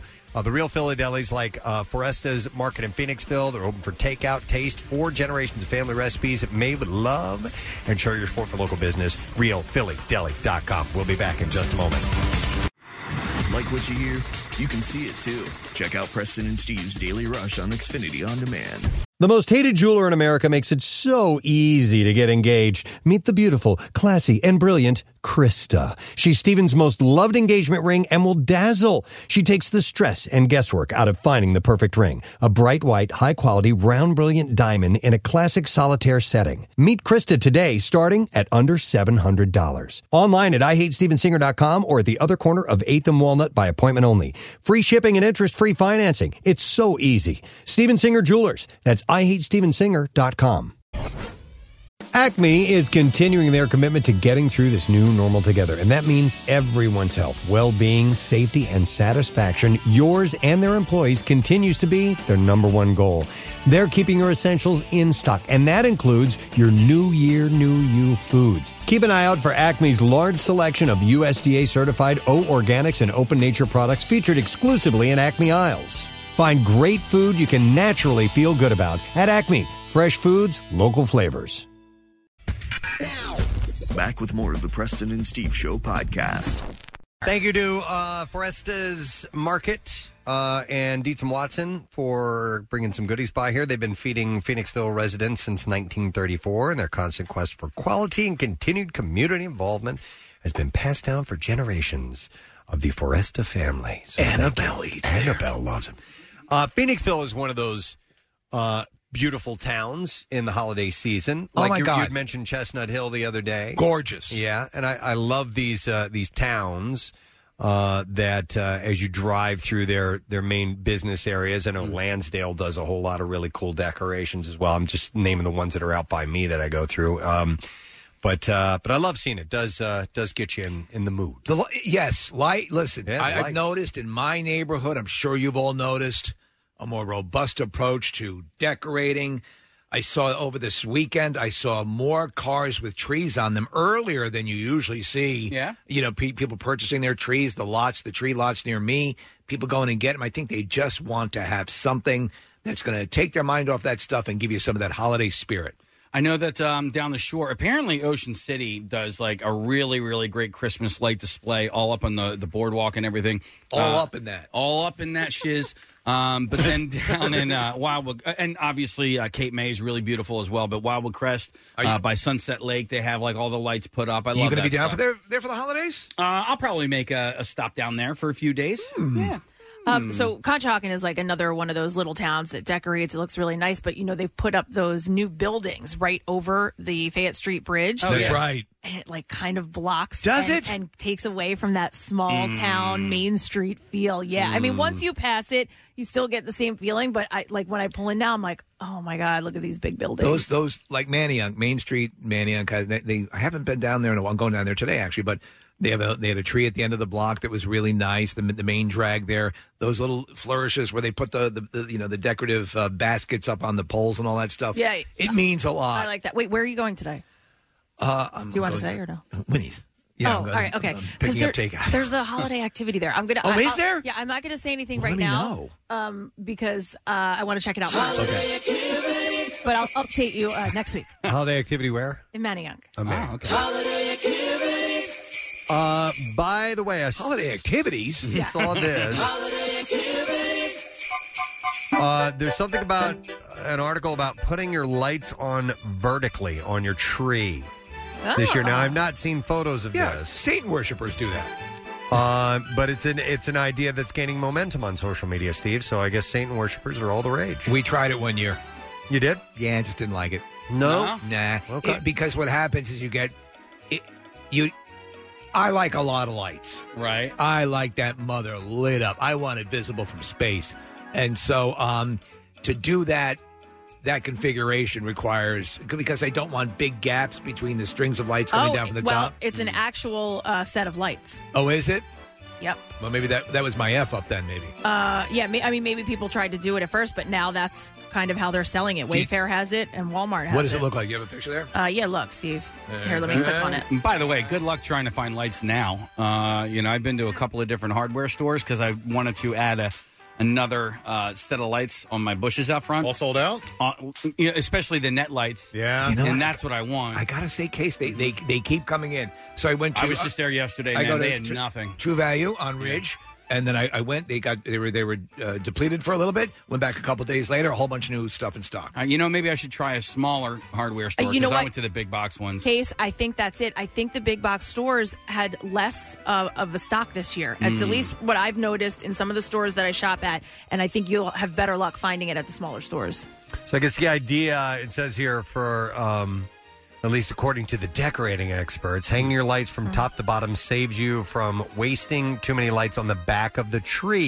Yeah. Oh, that makes So you can move more to the area that unless you've got it, you know, 360 degree visibility, but It also I had mine allows on a stripper pole, Preston. It also has allows your ornaments to sit closer to the tips of the branches for maximum sparkle. So that that is a good point about the sparkle. But um, so what we do is we have white lights in the tree. My my tree though is oh, is pre lit. So um, yeah, I have an artificial tree. If you go to the art, and, and the lights go in deep within, so it's not just on the outside. Um, but that is a conundrum if you're running lights and circling it around the tree. Uh, but a lot of times for trees that aren't that hardy as far as the branches, you can end up hanging the ornaments on the actual wires for the lights. So these lights that actually just drape down the tree, it looks like. I mean, I imagine would imagine you could do it uh, similar to the normal lights, but it looks like the lights hang on the outside of the tree, uh, as opposed to like where you'd stuff them in. If you go around the tree, you kind of make it look like it's coming from within the tree. Th- This just lays over the branches. Well, what I would do is is again, and I uh, I know all about the sparkle. You would I would take each of the strands as they come down and weave and them weave in it in. and out. Yeah, right? that, that's what it looks like. But I'm just looking at a picture on uh, Good Housekeeping, and they kind of just have it draped over. Good housekeeping. Come on. Good house. Did we just become best? Mm-hmm. Absolutely. I'm waiting for the clip. I'm getting it. It's Just coming. like- It's coming, Mom. There it is. Good housekeeping. That's the one. Uh, they John also Stamos. they also say it's easier to remove the lights once the holidays are over if you hang them vertically. And reportedly, the Rockefeller Center Christmas tree has its lights strung in this manner. How about Yeah, by the way, I leave my lights on the tree now. I just do you? Yeah, I can't My- even again. the- deal. If, if you get a pre-lit tree, yeah, honestly, it's been a godsend. I connected three parts of the tree. It was one that I got from a, a Boscov's outlet. I thought, okay, this is going to be a nightmare, and it was awesome. And, then- and so we Oh, had yeah. it just for a couple of years. And uh, you know, the, the the lights are on already pre-done on each branch, and it is it, it really looks like a beautiful light Yeah, display. we've had ours for like a dozen years, and I wouldn't get anything else. So when you put the tree away, uh, you don't have to disassemble it. No. You well, put it you all- do. It, it, it breaks down into three parts. But how do you leave the lights on? I guess So the lights are they they're- unplug. They're, They're- weaved already. They're pre-weaved Oh. into No, the branches. I don't Nick. have the There's- pre-weaved ones. There's a central Pre-woven, um, I should say. area where they all plug in together in the middle. You just have to unplug those, but the lights themselves stay in the tree. So- so, So, Nick, in, in the tree that I have, you put the base down. When you put the second piece in, it completes the connection, and when you put the top piece in, it completes the connection. Okay. So you're Is not that too- touching. It's all within don't the, have to the two. unplug You don't have to anything. unplug Yeah. anything. And in fact, Casey, there's an extra cord that runs all the way to the top. Yeah. Within the tube for your angel. Oh, okay. I don't Oh, even I was take. Wondering if there was. Oh, okay, There sorry. you go. no, I was just saying I don't. I, I don't even take my tree apart anymore. So I you just put the whole tree away as Yeah. as is. That's, uh, maybe I'll try that too because I have a little attic space up in the garage. Uh, But I'm going to try this vertical thing because I think it is a waste of space in the back of the tree. We put it in the corner, I guess, like most people do. Do you have a tree bag? Yes. Okay. Case it, you know, shoots. Yeah. Well, you know, you got to safe tree sex. Uh, my tree is up against a window, so I want the back. To, Ah, I want yeah, the back. I I get it. It's part of the display. It's in like a little a little area that is uh, recessed, and it's a perfect display area. I had a, uh very quick losing argument with my girlfriend about getting a, uh, a cut live tree this year, and uh, man, was I shot down fast. What with all You the with wanted all one? the parks in the area? I was thinking, right? All you gotta do is just I mean, dig it there- Sweetheart, there's tons of free trees in state parks all over the place. I I don't mind the fake tree, and in fact, I like the fake tree, the plastic tree. But I I, I got a live wreath. I bought it from uh, Boy Scouts, and I was Yeah. like, oh, this is really cool. It smelled great. Put it on the front door. What are Uh, you selling there? no, and, and I was just like, you know what? I, I I'm thinking about maybe getting a live tree, get a cut tree or whatever. No, that's No? not happening. Nope. Well, you guys, uh, Joe Holden, he's a reporter and anchor at uh, CBS. He uh, he posted a video. He bought a live tree. I don't know where he got it from, but it had a salamander in it. What? Yeah, so he caught. How much, uh, how much extra do you pay for that? but what's worse the is salamander. So, so he took the video of the salamander, then you know, cli- uh, crawling on the ground, and then it was like right up against like the corner where the floor meets the uh, floorboards, or the, and it crawled right underneath and Of into all the, wall. things to I show know. up in a Christmas tree. I- Well, is that does that Salamander. replace uh, Elf on the Shelf this year? Yeah, right. Salamander in the drywall. I mean, we we had aphids, and aphids are um, they're harmless insects, but we bought a tree and it was infested with aphids. We didn't Extra realize, aphids, please. We didn't realize until that they were dying off, and just we had. Hundreds, if not thousands, of dead aphids at the Oh, bottom dear of the. Uh, God. I know, Kath. Mm-hmm. aphids, praying mantis th- that, you've had. There's there's just countless stories. Listen, we would always get a live tree, but again, as I say, the perfect area is right in front of an old style radiator, and it would. It would you can enjoy the tree longer too. To get a live tree that's going to last, Yeah. that's not going to where the ornaments are hanging off the floor. I love live trees, but it's just not going to work in our house. So we already had of uh, a story of the owl in the Rockefeller Right. Christmas tree. Then Ah. there was a story of a koala bear. Yeah. in another one. So a salamander Now now. a salamander, yeah. Uh, aphids over here with Casey. Uh-huh. What else? 215-263 WMMR. What have you found in your live Christmas Oh, tree? Steve, do they recommend spraying the Christmas tree down with uh, pesticides before bringing it into your house? no. no, it's probably a bad idea. Yeah, Agent Orange does the trick. Uh, there, there. Listen, if you go to a reputable place, it Yeah. should be okay. But still, stuff's just going to get in. It's there. nature, dude. Yeah, yeah, yeah. They, I mean, there's only so much they can do at the lot. My neighbor had it found an elk in his tree. Yeah. and it was just wild. The one thing and, and I- the thing is, he had put the um, the decorations on that's whatever the elk antlers are. Yeah, I, I don't mind having a fake tree. I really don't. It's it's fairly convenient, uh, but there is an aspect of like when I was a kid, going to the Christmas tree lot with my dad and my brothers and Right. sister, and being the one that found the tree. Yeah. like, that was a big deal. I, like, I, when li- you- I love it. I- Yeah. eh, eh, yes, and I, even as an adult, going to our special lot Mm-hmm. and getting the tree with the perfect shape and everything, and this is a beautiful one this year. Yeah. But the thing is, is that I can I set it up like right, right at the beginning of December, and I can enjoy it the home. I just love it. Yeah, and it was funny because my mom just found out the other day that she thought the tr- the trees cost like twenty bucks. I was like, no, Oh, no, not so much. Maybe that's what Dad told you, Yeah, but they were not twenty dollars. Now, if you use the McElwain method, Yeah, free. you can just go Yeah, to the Pine bridge Barrens. toll. Yeah. What do they cost? I've never, I've never had a uh, live tree in my life. About seventy bucks if you're going to get a good one. Oh, it depends on where you go. So, like where um, Connor works, I think I believe it's sixty bucks for any tree, any size. Uh, I- correct me if I'm wrong, Connor. Oh, he's on the phone. Yeah. Uh, and then if you go to like a like I went to the local hardware store, uh, 120 bucks Oh. Whoa! For a live tree. for a Yeah. live eight- $120. eight foot tree. Better That's what I got plant last that year, thing in your right? yard after you're done. We used to do ridiculous. that. We used to do that. We were talking about looking at our, our homes, Preston, from um, you know on, on Google satellite pictures. Uh, for years, you could still see the trees that were in our old house growing up because my dad planted them all along the side of the house. Yeah. Now, besides Christmas trees, I remember when we bought our home and then we started getting the landscaping done, and I'm like, you know, we were putting up like arborvitaes and stuff like that. Those things are how much? How much are those freaking plants? and then, are you kidding me? And then, like, if some of them die, you're like, what? Oh my god! No, this thing ain't dying. Clear. You know, I'm out there trying to freaking paddle that thing back to life. There's no way. It's way too expensive. Uh, let me go to some calls. I'm going to go to John. Hey, John. Good morning. Hey, good morning. Hey, what's up, buddy? Uh, I used to work at Lowe's in the Metroplex, Okay. and all the, all the plants come from the south, and they're just covered in salamanders. So, so why do I always think that Christmas trees are coming from like Maine and cut? You know, Yeah, right. Cut their their Christmas tree farms. So Listen, Oh, how- I'll tell you what. When I when I lived in South Carolina as a kid, the majority of the trees around were pine trees and evergreens. They were all over the Yeah. place in the South, Well, so they think they just grow naturally. was there a preponderance of salamanders in your area? Yeah, yeah, we there had were. lots salamanders and skinks and lizards and things like that. We used to catch them all the time. as a Geckos? Oh, kid. I don't know about geckos, but uh, so John, you saw them all the time. Oh, they'd just be running through the store.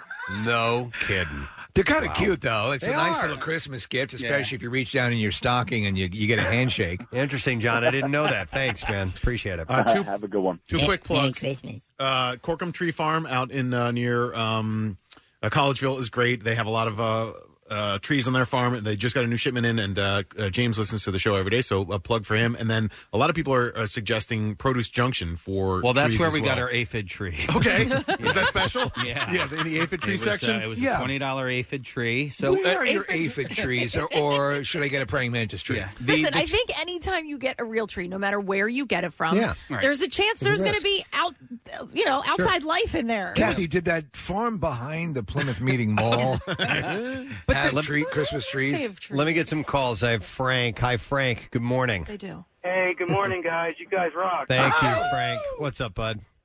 Hey, when I was a kid, my dad brought home a live tree, and we were, we were setting it up, and we heard these little squeaking sounds. And after some investigation, my dad found a couple of live baby raccoons. Aww. Oh man, I had to keep 'em. Right? How many? There were three. Oh my gosh! You had? Did you keep them? Well, we've tried to keep them for a little while, but my dad was like, "No, we got to bring them back out to the wild where we." Where No, we you should have kept them and named them after the wise men.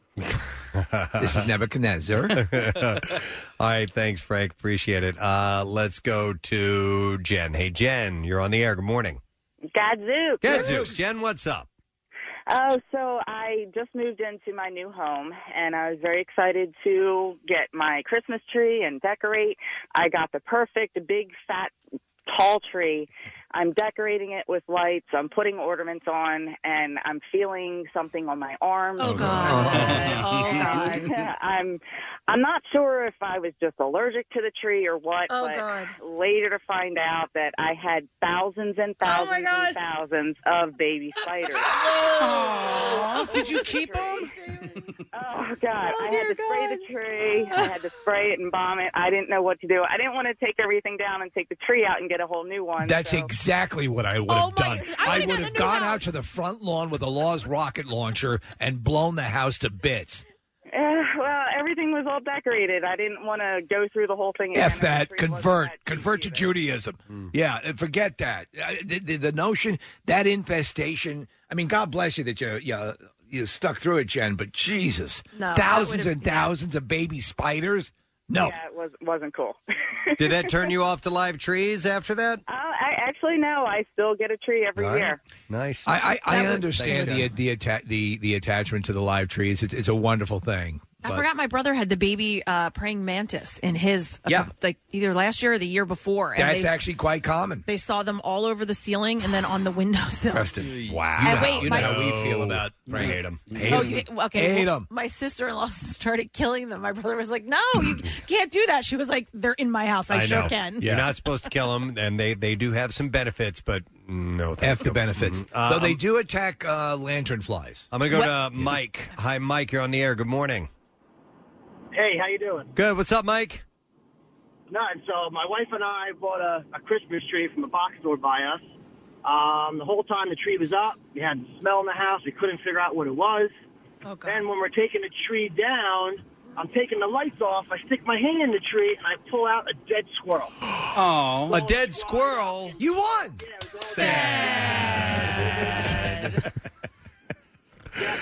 Dude, how okay? How uh, w- had it been uh, uh, deteriorating? Had it been rotting? And uh, Oh yeah, it was it was like a mummy when I by the time I Oh, my god! hey, I found a squirrel. He starts banging it on the side table. Clang, clang, clang. It's actually wrapped in gauze. Oh my god! well, that was A our mummified dead squirrel. Thanks, Mike. Appreciate it. Uh, I will go next to Brian. Hey, Brian, how you doing? Good. How you doing? Good, buddy. All right. So, what'd you find in your live Christmas tree? Um, so the one year we went out to the cut your own Christmas tree down, um, my wife and five kids, we went out there, brought it home, stuck it up, let it settle, and we kept s- seeing it like shake. Uh-huh. And we're like, okay, that's just the branches. It's okay. Yeah, yeah, they're Settle- settling. Yeah, yeah, they're- you know, the way your Christmas tree will occasionally wave to you. Yeah. settling. Uh-huh. But uh, yeah, we thought it was just settling. so we came down the next morning, and we have one of those big old box TVs, like the size of your door, like Yeah. really old. Yeah. So right under that, we kept hearing scratching noise, and I'm like, "Oh geez, what the hell is this?" and I wheeled the TV out, and lo and behold, it's a baby possum. The possum, Kathy. Gross, gross, Wouldn't you love gross. that? It was ready to take my arm off. How'd you get it out of the house, Brian? Uh, I just grabbed it by the tail and threw it through the window. Threw it, banged it on the side on the yeah. wall. Yeah, he just he clubbed it to death with the mummified squirrel. Beat it on the heart. wow, uh, that would that would freak me out. I mean, that, Any of listen, this. I don't mind possums, but seeing one in your house unexpected that would freak me out. Well, li- look at Yeah. the, the, the, the bulk level of you know the at these farms they cut all these trees down. It's my understanding they cut them down in but like late summer or wh- when, I don't are- know. when are when are most Christmas trees cut down and transported? you I don't can know. It's go- gotta stay alive. Yeah. Well, yeah, and you can go to those places where you cut your own, and some people Right. get some nice trees. We should, we really should ask Connor because this is what he does. Oh yeah. Uh, all right, we'll bring him in here. He's been working the phones, but we got enough calls to last the rest of the segment. While he's coming in, I'm going to get uh, Matt on the line. Hey, Matt. Good morning.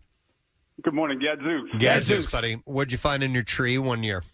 Uh, last year we cut a live tree, uh, took it uh, and had it baled before we left uh, the tree farm. Yep. Got it home, uh, cut the bale uh, wire off.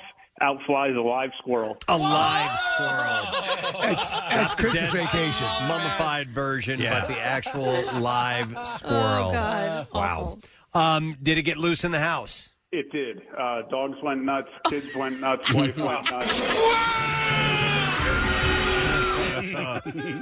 oh, my dogs would have a conniption. Oh, and they- they would that thing gut wouldn't- it. Oh, there's no way it wouldn't live. It, it, it would be carnage. Yep. Yep. Oh my I god. threw all the doors open. Dogs chased it out. Nice. And- Jesus. Nice, Matt. Thanks. Uh, so here's Connor, who works at a uh, a tree farm or a uh, tree lot, I should say. Where do you work, Connor? Tree lot, Wiggins Trees. It's called Wiggins Trees. All right. And Kathy, what was the question you had for him? Uh, I don't know what. We're When are the covering. trees Oh, cut, when are the first trees off? cut down? Do you know? So with us, it's within a week when Okay. we get them. So- A lot so of by the places- time they're cut, they're brought fresh. Yes, Okay. Do you know where the trees come from? yes. A lot of our trees come from our farms in Westchester and Cochranville. Oh, so that's that's pretty fresh, and and you're, you you'll get a longer lifespan. But there are trees that are cut m- like a month and a half, two months ago, right? Yeah. So with this area, we can only grow Douglas firs. So with those farms, we have Douglas firs, and that's where we get for our tree lot. Our Fraser firs come from Bloomsburg. Okay. Because they can't grow in this area. A lot of places get them from Canada, Maine, Vermont, or North Carolina. We we keep it fairly local. Which one has the strongest branches? Frasers. Okay, because Fraser, Fraser, yeah. because for the ornaments that we use, my wife has all these like Lennox things that she loves. So They're you get heavy. this, yeah, they're heavier. But but now with the artificial tree, it doesn't matter. We can hang anvils from the friggin' thing. Is there anything you can do about spiders or squirrels or anything in the trees? Nah, it's it's a lot. It's, a- You know, it's a spray real it- tree. Spray it with pesticide and chemicals and uh, Agent Orange and all that stuff. Have you ever stuck a human being into that netting thing? so we don't use the netting. We use like a like a rope. Oh, so okay. It drags the tree through and it spins and it wraps it up. But we have okay. Put Okay. People through that. quick question. Quick question. With the rope, is it easier to get that off? Yeah. Because I found a lot of times when they do the netting, it's like you, you, you're trying to Trying to click cut it, up, and, yeah. and there's still like two or three that are connected. Like, God damn it, where is it hooked up? But they, that seems to make more sense. All right. All right, let me get one more call because we've had uh, Brandon, who's been on hold for a while. Hey, Brandon, good morning. hey, Brandon, what'd you find in your tree there, bud? So uh, the one year my girlfriend decided she would get a live tree, despite my protest because she's really allergic to mold. And she, uh, we, we were putting up the lights and everything, and I turned to her and I'm like, "Hey, you and your daughters need to go for a walk." And she's like, "Why?" And I'm like, "Ah, don't worry about it. Just go for a walk." Now, really, it's because it, I, I say it's because she's deathly afraid of spiders, but actually, I didn't want her to see how I would react when trying to be the man and deal with the spiders. Uh, so me and her cats tried to fight a nest of what looked like wolf spiders. Oh, I hate those things. So what do wolf spiders look like? I don't. scary I don't looking. like the sound. They're they're hairy. Their legs you can like almost see their knuckle in it, and They're like little tarantulas. Okay, I've seen the. I hate. there was one there's- like defending the nest, so They've it was got- popping yeah. in and out of the nest. And, oh, I hate. They're fairly harmless, but they look I don't scary. care. as- They no, look I know, scary, I know, yeah. but Yeah. they look scary Mm-hmm. as hell. hmm Uh, and how did you get rid of all of them, Brandon? um, I'd say I probably got rid of ten percent of them. Oh What? Ten percent. Dude, that leaves ninety percent. And then you decided what? That we would just throw the whole tree out and get an artificial one. Yeah, um, there when you she go. came back, I already had the tree in the dumpster. She Oh. was like, "How'd it go?" And I was like, "We don't have a tree." There's Funny 70 thing. bucks in the trash can out front. Wow. All right. Thanks, Brandon. Appreciate it. All right. So, you know, it's just, uh, it's something you got to be prepared for. I'm not sure what you can do, but uh, just Well, get set. Maybe a lot will take. Maybe if you let a lot know that you had wolf spiders infesting your tree, if you good question brought it back. All right, we got to take a break. A reminder that we do have a Tattoos Day today. Text word tattoo to 39333. You might win a $350 gift certificate, Floating World Tattoos and Piercing, for a Preston and Steve themed tattoo. When we get back, Louis Gossett Jr. will be Yeah. our first guest up, so stay with us. Podcasts? Oh, yeah. MMR's got them. There's the Fun Size and Bizarre File editions, along with Preston and Steve full show podcasts, plus the MM Archives podcast and more. Click podcasts on WMMR.com. Our next guest is ready to go. We're very excited to speak to him because we've been fans for a long, long time. Ton of great stuff. Yes. uh, including um, you know obviously an officer and a gentleman was huge. It was so huge and it was it was groundbreaking that he was the first um, African American to win the Academy Award for Best Supporting Actor. I remember clearly. Uh, so it's fantastic, and so many things that we could talk to him about. But the thing that he is promoting today is called The Reason. Uh, it's on all digital platforms and on demand starting on the 15th, DVD as well. Uh, and I think we could use a little inspiration, a little, um, what's the word I'm looking for? Mm, assurance and Yes.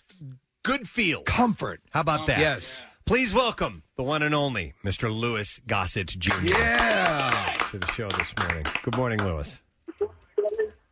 Hey. Great to have you on. Sorry, we have a, a bit of a, of a lousy connection, and that sucks. But we'll we'll deal with it uh, if we can. Uh, you know what? One of the things that I did not mention, obviously, we're going to talk about uh, uh, the reason uh, was Steve and I uh, here on the show were so delighted to see you pop up in HBO's Watchmen, and that must have been a surprise to you as well. That project. It's a pleasant surprise. It's a surprise that they're not showing it again. I don't know. It makes you think. Well, yeah, they, I mean, it was just the one and done. You, I, we've recommended it to people, and it's not, it's not, uh, it's hard to find, and uh, I don't know what the status of that. Yeah, you, do you have any idea as to what they're doing with it? I have no idea, sir. Yeah. No idea. I don't understand why something so enormous could be so rare. Yeah, yeah. Well, we'll all learn together, I guess. But uh, I think inspiration was uh, was one of the words I used uh, for uh, this film, this project called uh, "The Reason." And um, can you take us through a little bit of, of who you are and what the story is about in this movie? Well, the, the bottom line is they historically read that happened in Tulsa, Oklahoma, when the, uh, if you remember the film with Sidney Poitier and Harry Belafonte, Ghost. Yes. So, Bucking the Preacher. It was based on, on, on, a, film, on a book called The Exodusters. It was these freed slaves that went west. And as fortune would have it, they, they settled in a land that was full of oil. To make a long story short, they came up with, with Black Wall Street. And uh, they, they did all the, the comforts of home, all the cars. And they were doing very well. So the other people out there who came from the South did not like it. So they got some bombs and some planes and bombed them. I was one of the kids in the neighborhood in the school in the movie house. My mother played the piano, and this solid film came up in my hero. Bats Reeves was on the screen, and uh, so it turns out to be me being his uncle as I go from uh, a child to an older man in, in a wheelchair with a, a different kinds of powers Right. the symbolic symbolic thing of me watching the, the movie get bombed and then and then them killing my mother and, and spending the rest of my life getting bad men.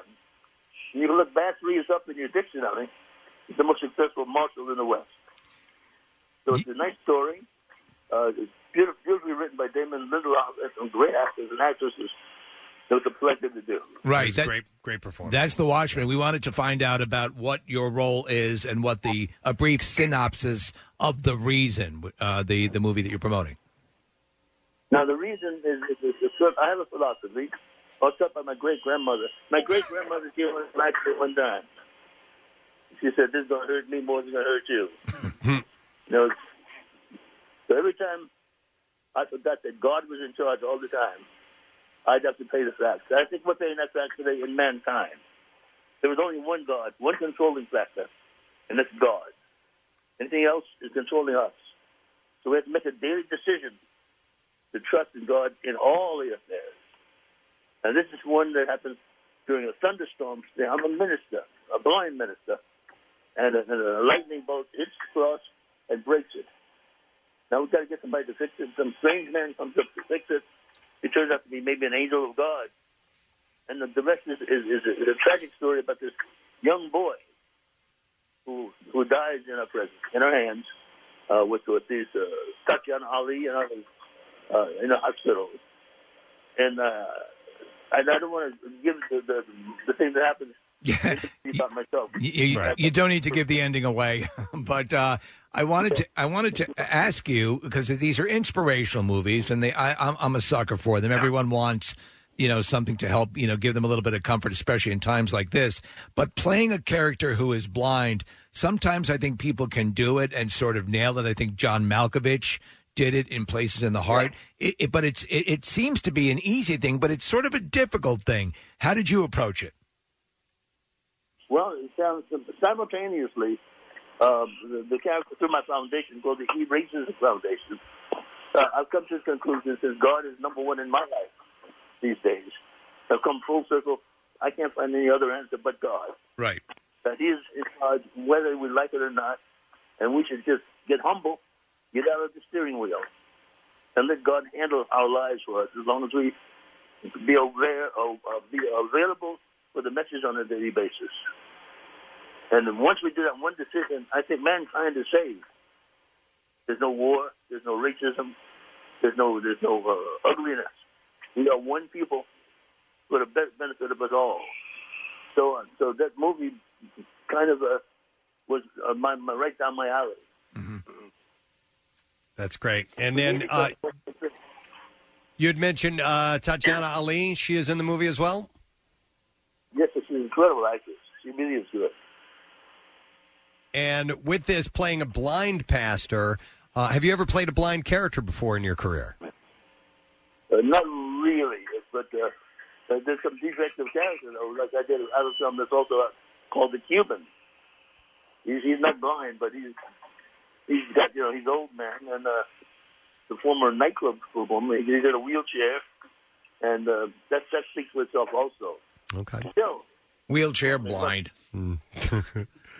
All right. Well, we do know that the the reason is available on all digital platforms. Like I said, on uh, December fifteenth, and uh, looks like a, a heartwarming story. So we'll make sure that uh, that. I recommend that- seeing it because I don't want to let the cat out of the bag. Okay, totally understood. that, buy it, and be be pleasantly, uh, uh, you know, just, just be in- impressed with the particular time. Exactly. This is All right. Well, thank All you, right. thank you, Lewis. Have a great Christmas. We appreciate you coming on this morning. okay. All right. All right, Lewis Gossett Jr. Guys. There you go. I feel as if we're best friends now. Guys, what did he say? I never realized that, about him. I don't know. Uh, he's uh, delightful.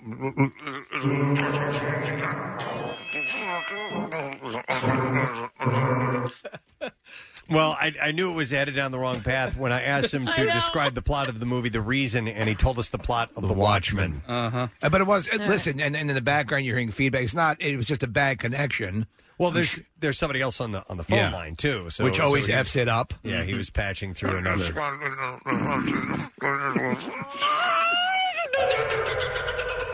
And I'm not going to hang up on Lewis Gossett. No, he deserves he deserves the respect. It wasn't his fault, but Jesus Christ! By the way, did you Look, know that I- there were he- four? Look, through him, I found Christ. By the way, did you know that, that there were four Iron Eagle movies? Yes. Well, I he did not know that. died. He wasn't in most of them. No, he was in the fourth one. Says right here. That's why. That's why I'm looking at his. Uh, Okay, I would have he had loved to have asked about that. It had to have been a ghost. Doesn't he die in the first one? No, no, he does not. Does the kid You die? think he does? Yeah. And then he meets him at the end. Okay. Chappie's alive. Man. Mm-hmm. Chappie's alive, but the kid dies in the second one. I Spoiler you know what? alert. I don't remember the second Uh, one.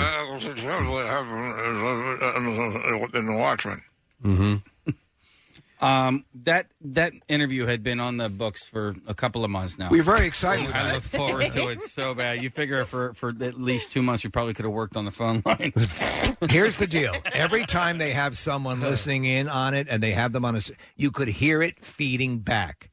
It that drives me crazy.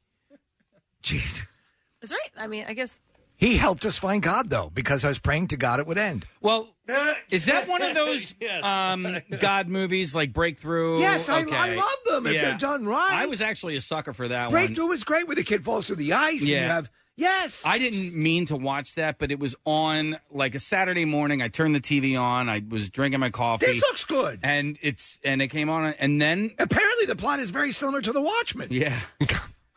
Topher Grace was the pastor. I was like, Topher Grace was I'm the like, pastor. I'm actually buying this right now. Yeah. Yeah. Did a whole bunch of research on his movies and everything.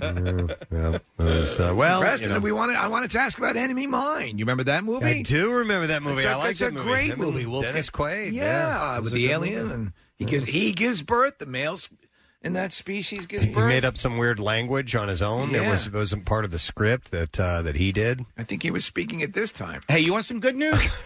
what? Big is now available on Disney Plus. You Big know? is Oh, now available on Disney Plus. Yeah. Okay.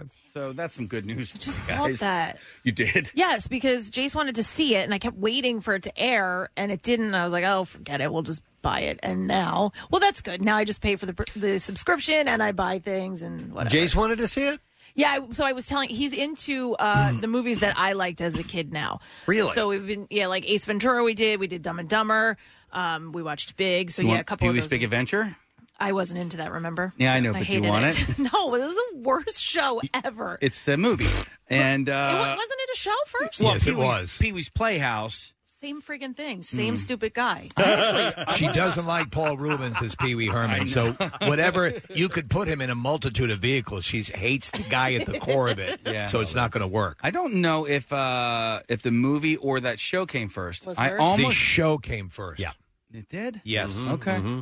He was a, he was a stand up comedian, kind of a, almost like a prop guy. He was and- in the same comedy troupe with Elvira, Cassandra Peterson. Yep, they were all together. I And- watched that stage show. Phil Hartman. Yeah. and then he got then he got the TV show, and that eventually uh, led to the movie. He's actually in the uh, the Cheech and Chong uh, films as well. He is, As yeah. Pee Wee Herman, As- right? Um, kind of. Yeah, at some point in in one of the movies, he comes up and he. That's right. He, I think it might have been the second one. It's Peter Wee Herman. The next movie. All right. Uh, our next guest is on the line. Should we all say a quick prayer that the Yes. phone line is Oh, better man. than the last Listen. interview? I hope so because he's hilarious. My my sons, He's great. Love this guy. Please welcome. By the way, season three of Mr. Iglesias uh, out today on Netflix. Uh, it's Gabriel Iglesias who is on the show this morning. Good morning, sir. Good morning. I- Am I to believe that my uh, my my my my previous uh, or the previous comic had some issues? No, it was Louis Gossett Jr. who we were really excited to talk about because you know, pop culture wise, he's been in a, a ton of stuff. Oh, Uh, and uh, and and the connection was horrible. We couldn't hear a I thing. couldn't hear, and you, you you can't disrespect. It's not Louis Gossett Jr.'s fault because the tech is bad, and so you you gotta you gotta listen to him. But it was it was uh, it was it was painful. Your connection, however, perfect. Oh man, he was using that '80s technology connection. Same stuff in, uh, in Iron Eagle. Yeah. he, he was he was calling he was calling you from that Iron Eagle plane. yep. You know, he who, didn't the kid in Iron Eagle strap a cassette player to his thigh. He when did. Yeah, He did. yeah. Yes. Uh, hey, Gabriel, I have a quick question before we get into the, the, the show and everything. Uh, have you spent time in Hawaii before? Oh, I thought you were going to say in prison. Well, answer Hey. both. hey, well, nowadays it's a reason to get out of the house. Uh, nice. no, the reason I asked, I, I, I went to a luau there a couple of years ago. It was called Nut Ridge, and they were talking about you there. Yeah, uh, I spent a, while, uh, a lot of time performing in Hawaii, but not enough time to uh, be considered a resident, even though I look like a local. Okay, all right. Uh, but there, yeah, it was it was a big deal that you had been to this uh, and and hung out at this uh, luau. So I thought that was kind of cool. Uh, you know, for some reason, anytime I go to restaurants, they're like, "He was here." That's like a that's better than a Yelp review. Like that, man. He was. you you are though. You've made reference to that that you are you are a guy that everyone thinks they've seen or that they they know or you know that that you have a very similar um features you know set uh, and so people just own it. Oh yeah, and uh, do do you get that a lot? Are you mistaken for other people a lot? Uh, well, you know, it's one of those things where every time I do a comedy special, I, I personalize it so much, people think I'm from there. So, like, there's some people that think I'm from Bakersfield. Some people think I'm from El Paso. Some people think I'm from Chicago. And some people think that I'm legit Hawaiian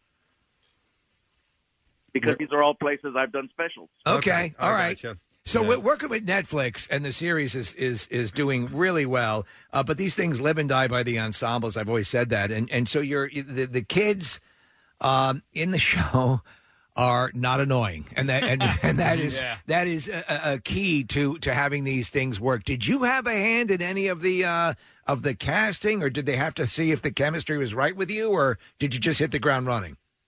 Uh, It's always a combination of, of all of that. You got to make sure that there's you know good chemistry, but above all, the people need to be able to deliver. Yeah. So just because a person looks the right part doesn't mean they can play the right part, and then just because they can look and play that part doesn't mean they're going to click well with you know with the other co with the co-stars or with the main star.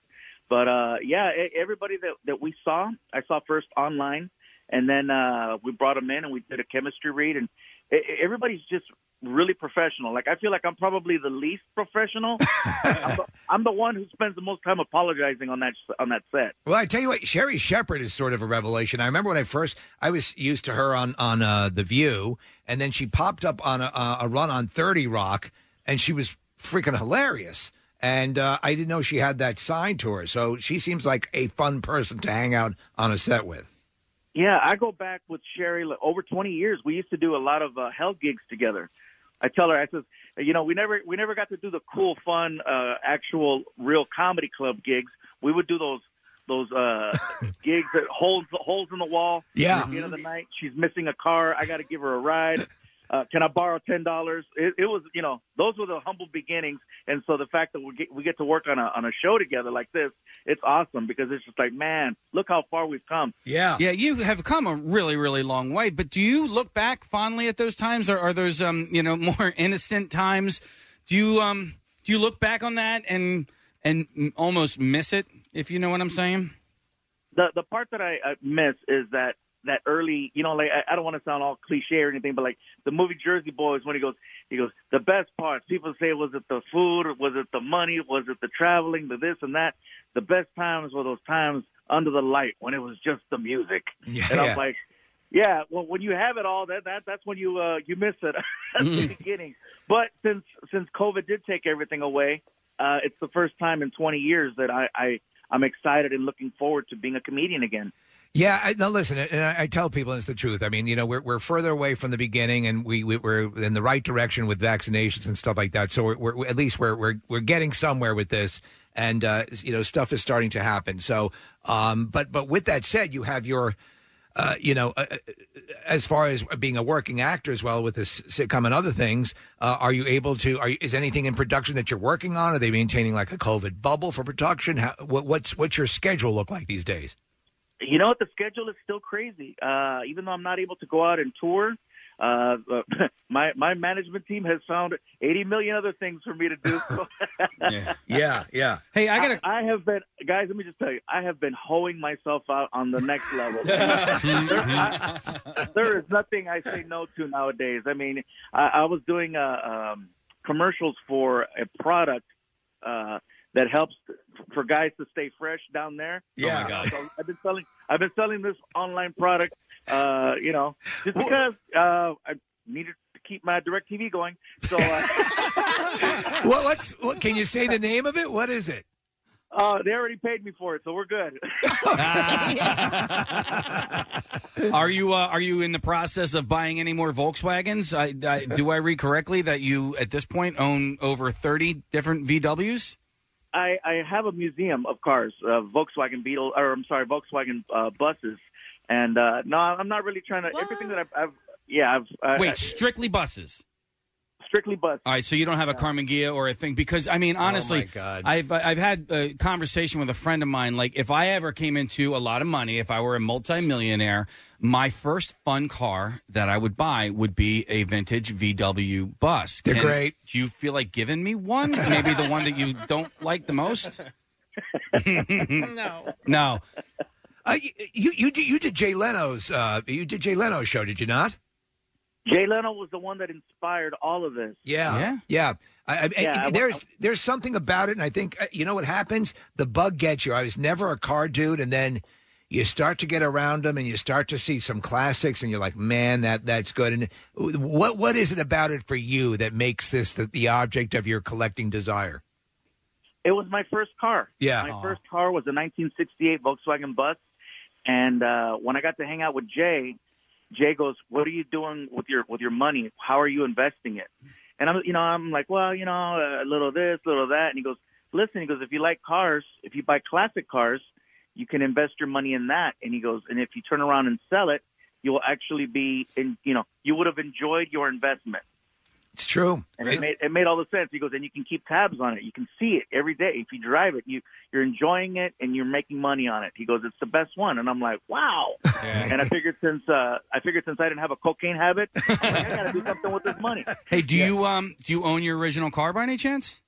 I, I you know what? I, I wish I could find it, but I, I Oh. bought one that looked just like it, uh, and I fixed it up to the condition I wanted it to be in if I had the money at the time.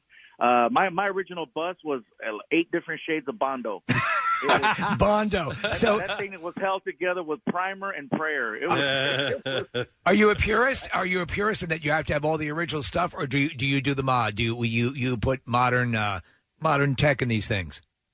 you know what? In the beginning, I was a purist, but I'm like, no, I need to have fun with these things. So I've I've done things. I've dropped them.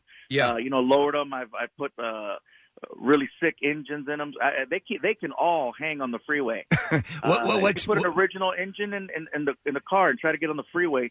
You're gonna you're gonna get killed. What's your most cranked uh, engine in any of these things? Uh, I got one that'll kick out almost 200 horsepower, and I know that doesn't sound like a lot considering the cars of today. Yeah. You know, I also have a a, a Dodge Demon, which is 800 plus horsepower. so when you compare that to a car that originally was 20 horsepower, yeah, you can see the the difference. Uh, Yeah, so yeah. 200 is a lot. We have to show you, uh, send you a picture of uh, the, the radio station has a uh, vintage mi- uh, microbus that I believe because our station started in 1968, so it had to have been a 68 uh, microbus. But I mean, it's a it- 72. It is a 72. Yeah, but Okay. it's been retrofitted, yeah. retrofitted, and you know the, the the paint on it is just it's really really cool. I have to send you a picture of it. Very nice. Excellent. Yeah, I, I, I have I have buses all the way up to 1974.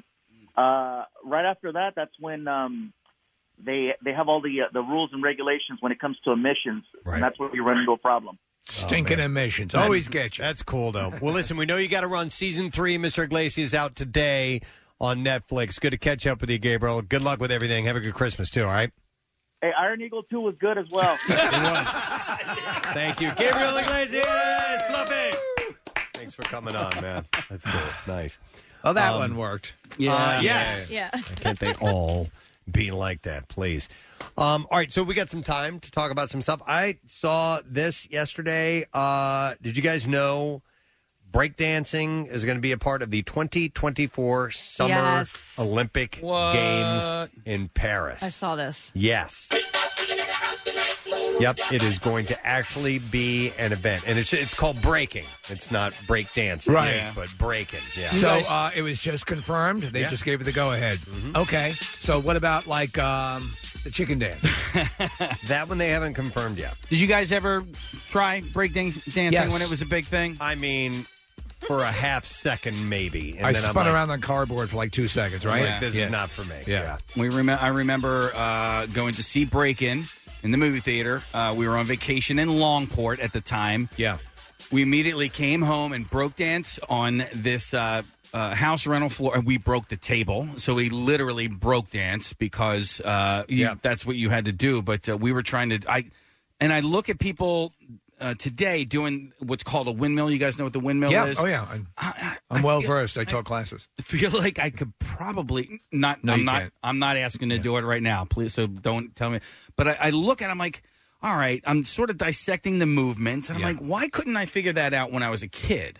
Well, uh, here's the deal, uh, uh, and we're looking at the video of it. Of it, it it's it seems easier than it is. The one that kills me is in the breakdance move where they would slide on the top of their heads, Mm. spin around. on yeah, that. yeah, yeah. Besides just even just spinning, they Oh, could actually slide slide, on on, it. the Yeah. top of their head. Yeah, How do you not get burns and Yeah. even if you're on cardboard or a really slick? Imagine if I tried that. all your weight on your head. It would take it Yeah. right down to my brain. Yeah, we used to have breakdance. Uh, I, I wouldn't call them competitions, but uh, we had a, a sun deck at recitals at, at our swim uh, club, and right next, it's right next to the pool, and just you know, periodically you would look up there, and then people would be breakdancing, and uh, I would do a head spin because uh, nobody else would try it, and so they were like, "Oh, go up and do a head spin." So I could do like one spin around, but I don't think anybody was really willing. Well, to well, what are break their the what neck. are the origins? I mean, where where, where I was just looking this up. There's a whole lot Here of you go.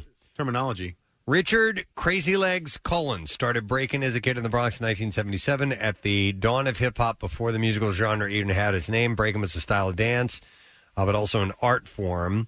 Uh, I don't know if he was the innovator of it, but he was one of the early, early ones. So it was in 1977, uh, late 70s that that started to, you know, become uh, a thing, I guess. Yeah, it was b boying and b girling. You know, break boying, Right. break uh, girling, and um. But uh, Preston, you know, this is interesting too, a delineation because break dancing uh, covers a lot of things that may or may not be a part of the Olympics. So, um, popping and locking, electric boogaloo. I Oh, mean, liter- really? all of these dances. Um, I'm sure that there's going to be technical.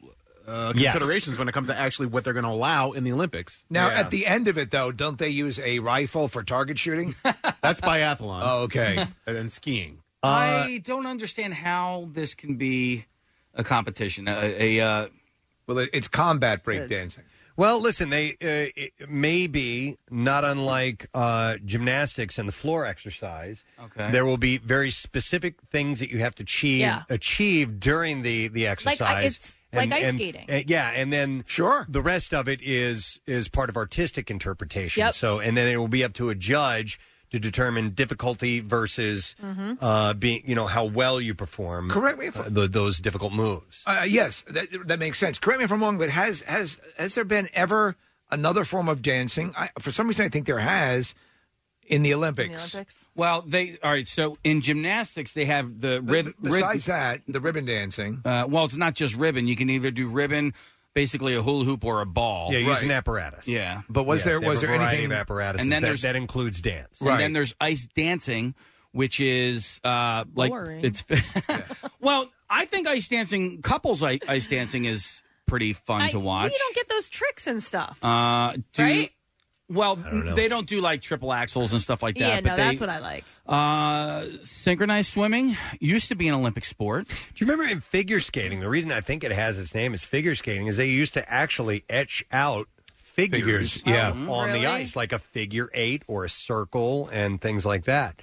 Um, I can see that. Yeah. So, but they don't do that anymore because I think people found it boring. Yeah. And they But- were right. But it was hard to do. It was hard to do it just right and, and symmetrical, you know? I mean, listen, if they're going to do this, I wouldn't mind seeing them do some sort of a cheer competition. Um, which- listen, yeah, that is. They're as a- very as a athletic. Sport, uh, as an Olympic sport, and, and, I mean, a team sport. Yeah. It's it's incredibly impressive. There's probably too many sexual connotations, but pole dancing is so impressive, and the, Yeah. the routines that some of the best pole dancers can do uh, blow me away every time. What about the worm?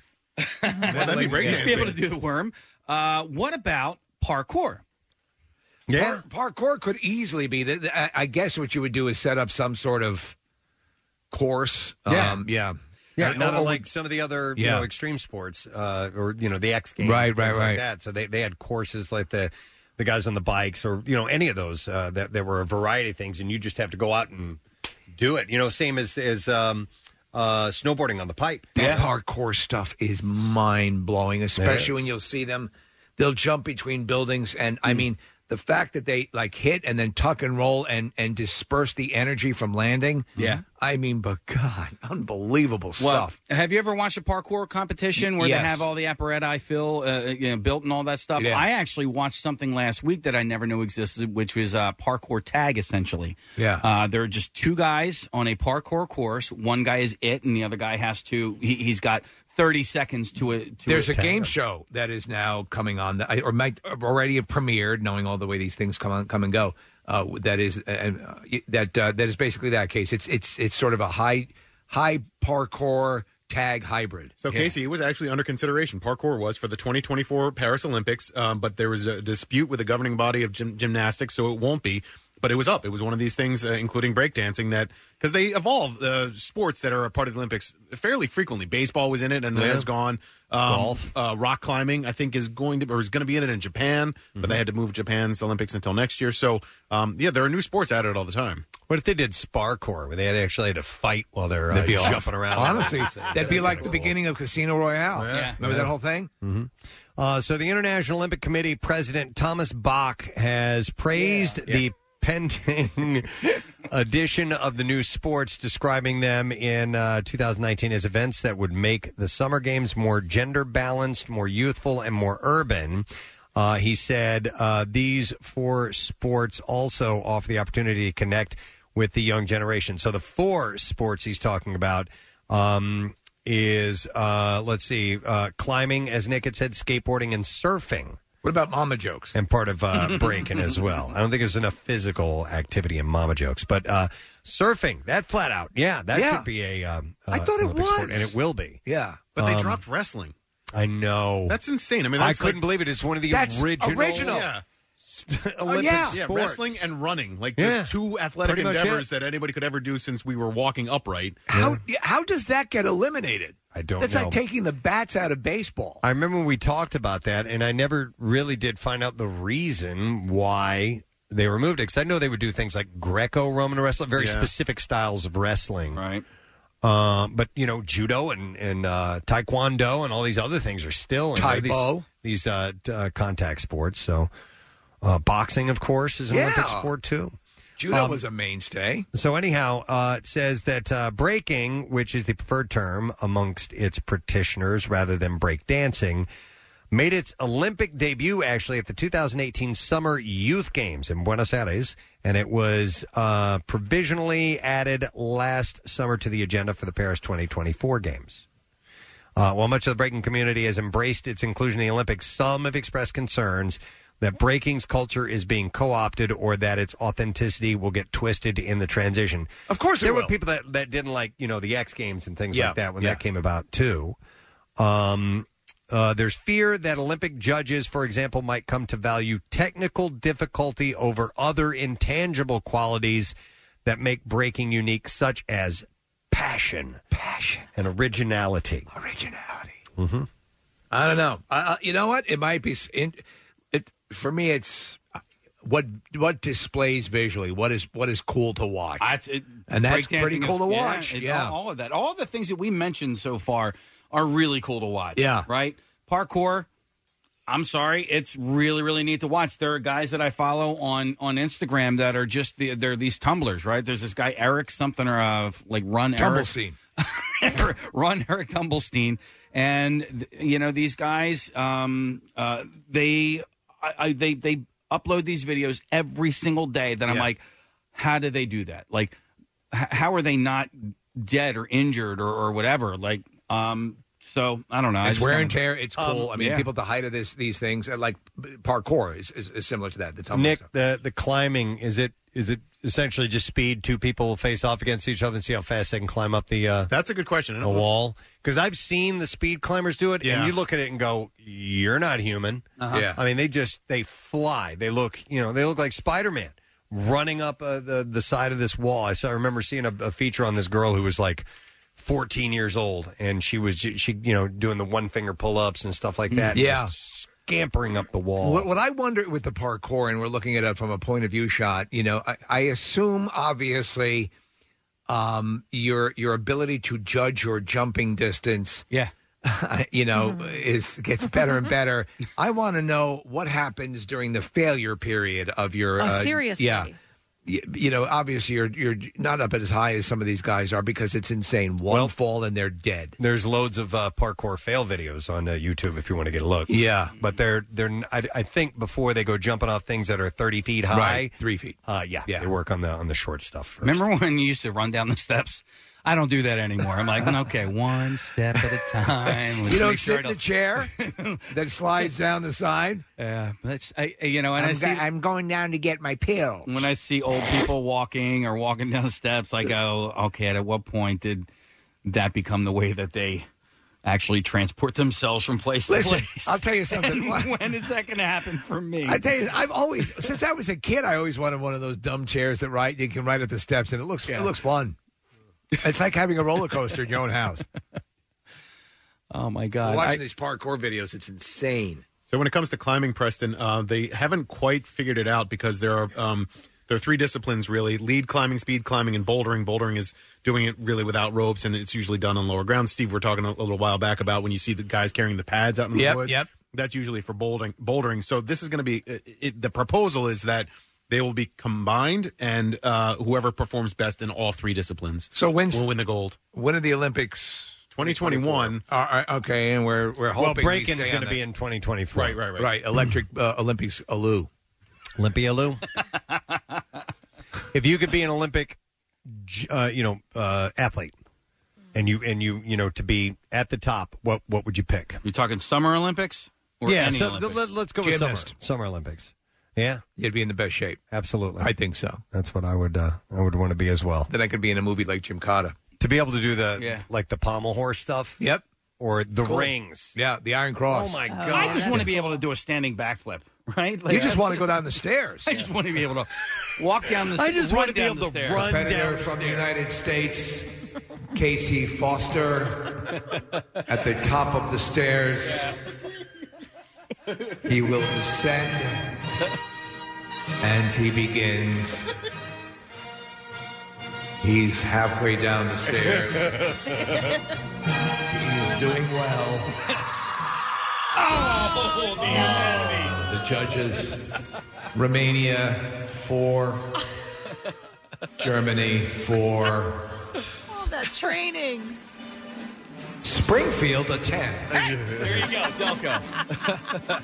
Fortunately, he could Stevie could move over to the escalator Yeah, after yeah, that. and- yeah. To the and be older- in that competition. It's like the, uh, it's like the seniors the senior tour. games. Yeah, yeah. The uh, the, the How am I doing? escalator. when there's an escalator right next to a set of stairs, ten out of ten times I will use the escalator. 10 out of Going- 10. going well, that's up your or down. competitive Yeah. spirit.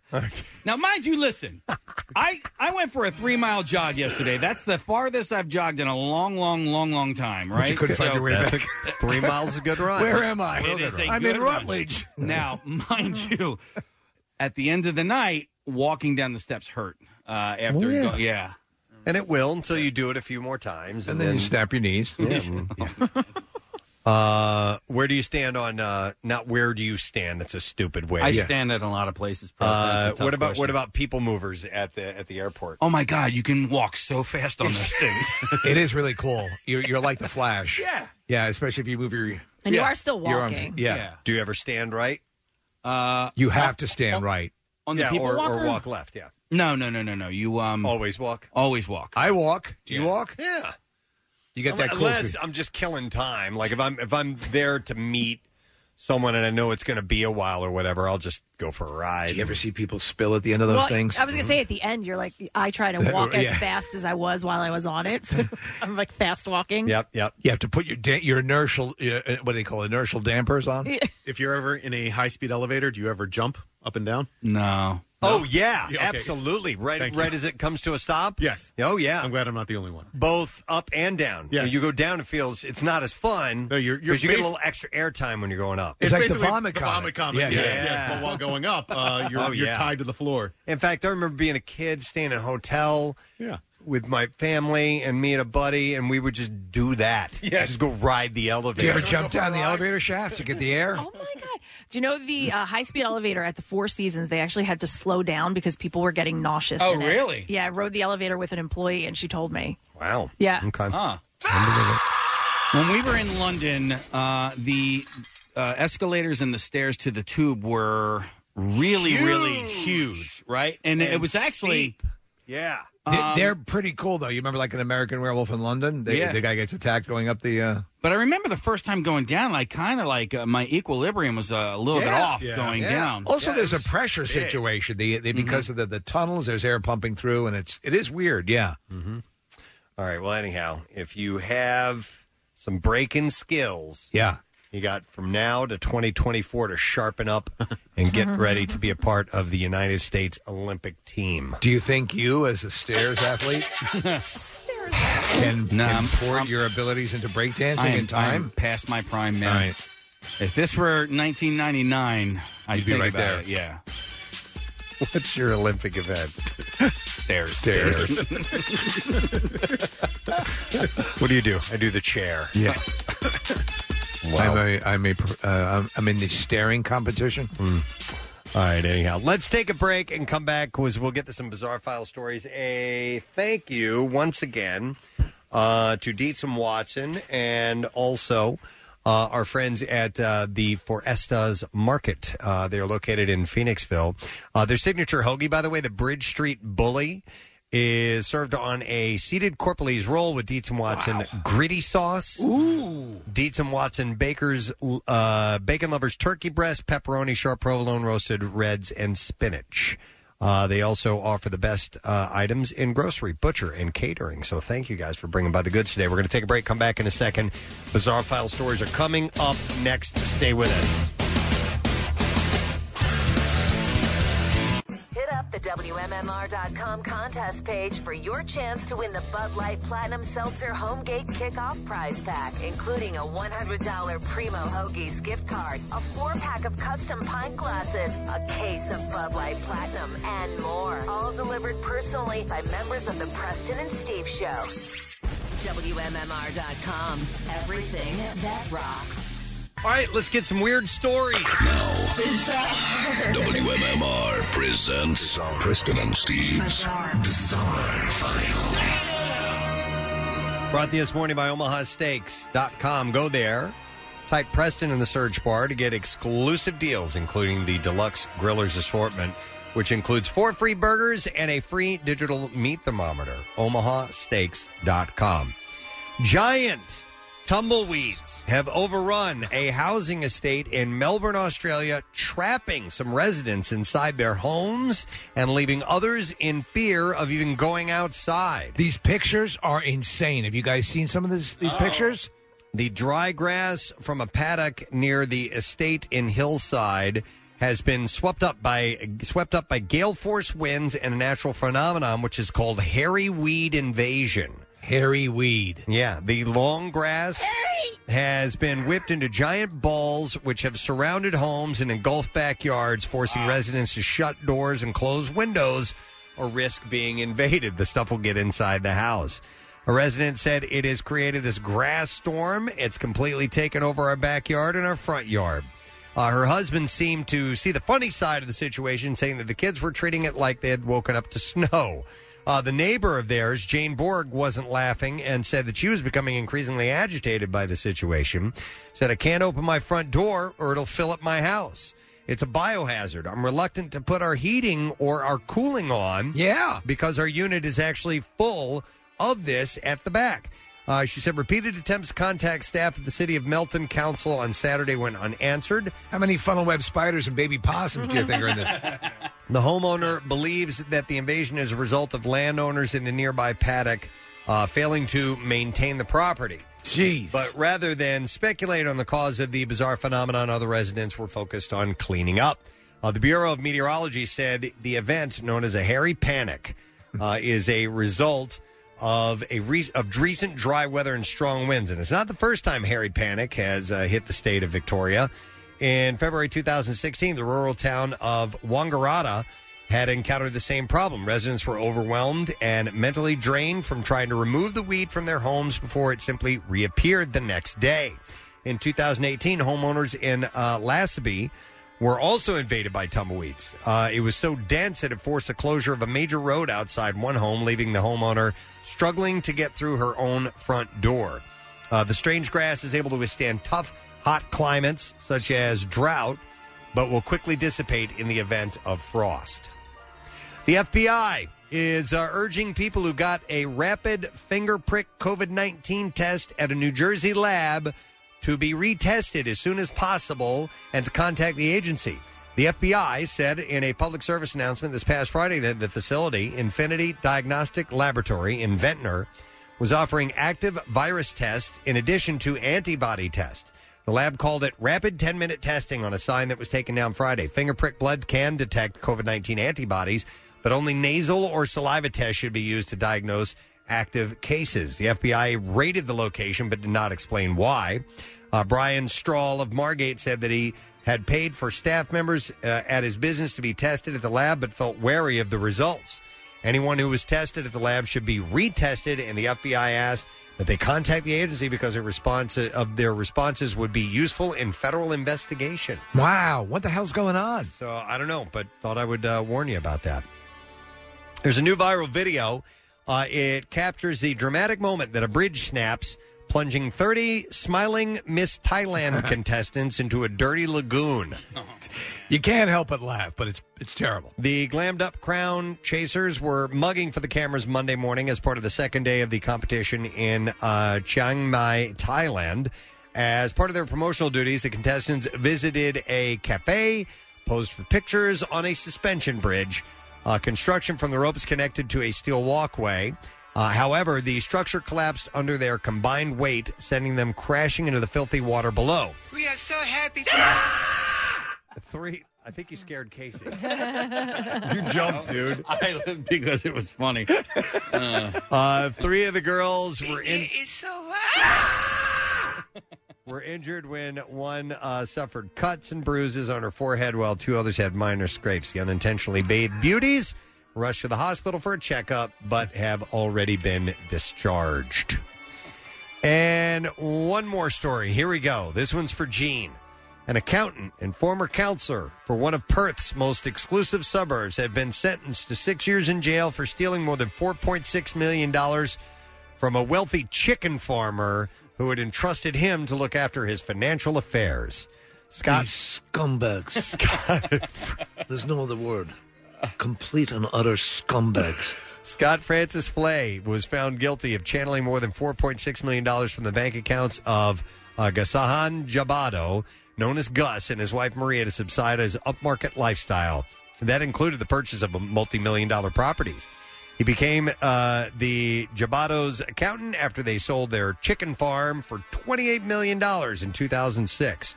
Uh, they- Jabil, Jabado, Possum Pfeffer Incorporated. They they established the farm after coming to Australia as immigrants in 1969. But after the sale, Mr. Jabato fell ill, and uh, Flay was given the enduring power of attorney over their affairs, which gave him access to their bank accounts. Over three years, he then transferred the funds into accounts he controlled and stole from the chicken farmer. Is it possible the chickens are still there and just wrapped up in tumbleweeds? Uh, yeah, they might. They may not have looked in the tumbleweeds for them. All right, and there you go.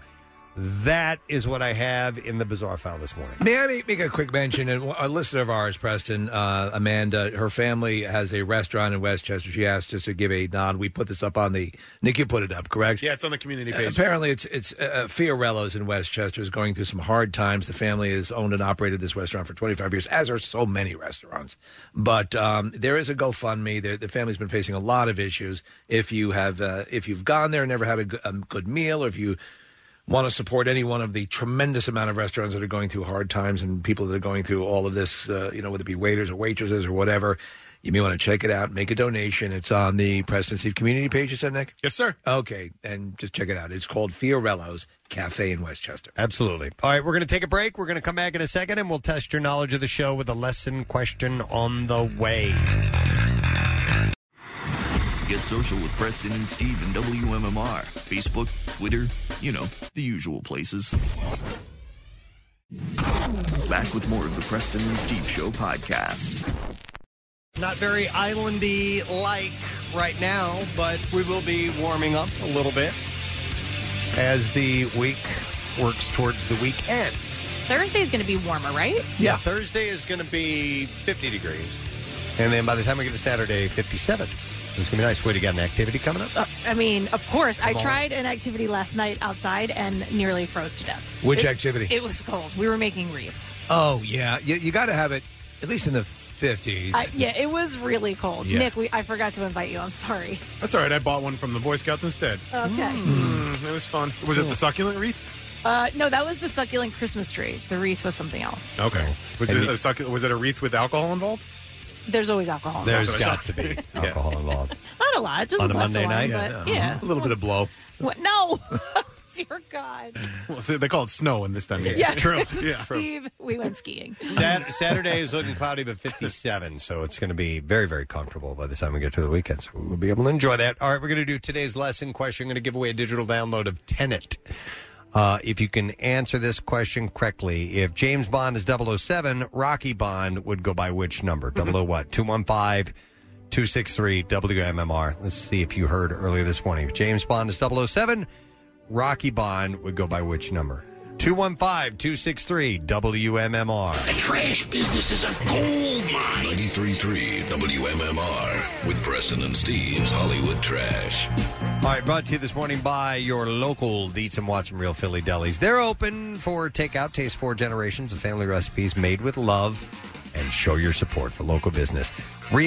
RealPhillyDeli.com. Dietz and Watson, it's a family thing since 1939. What's going on, Steve? Well, Lori Laughlin's daughter, Olivia Jade, breaking her silence on the college admissions scandal during an interview with Jada Pinkett Smith.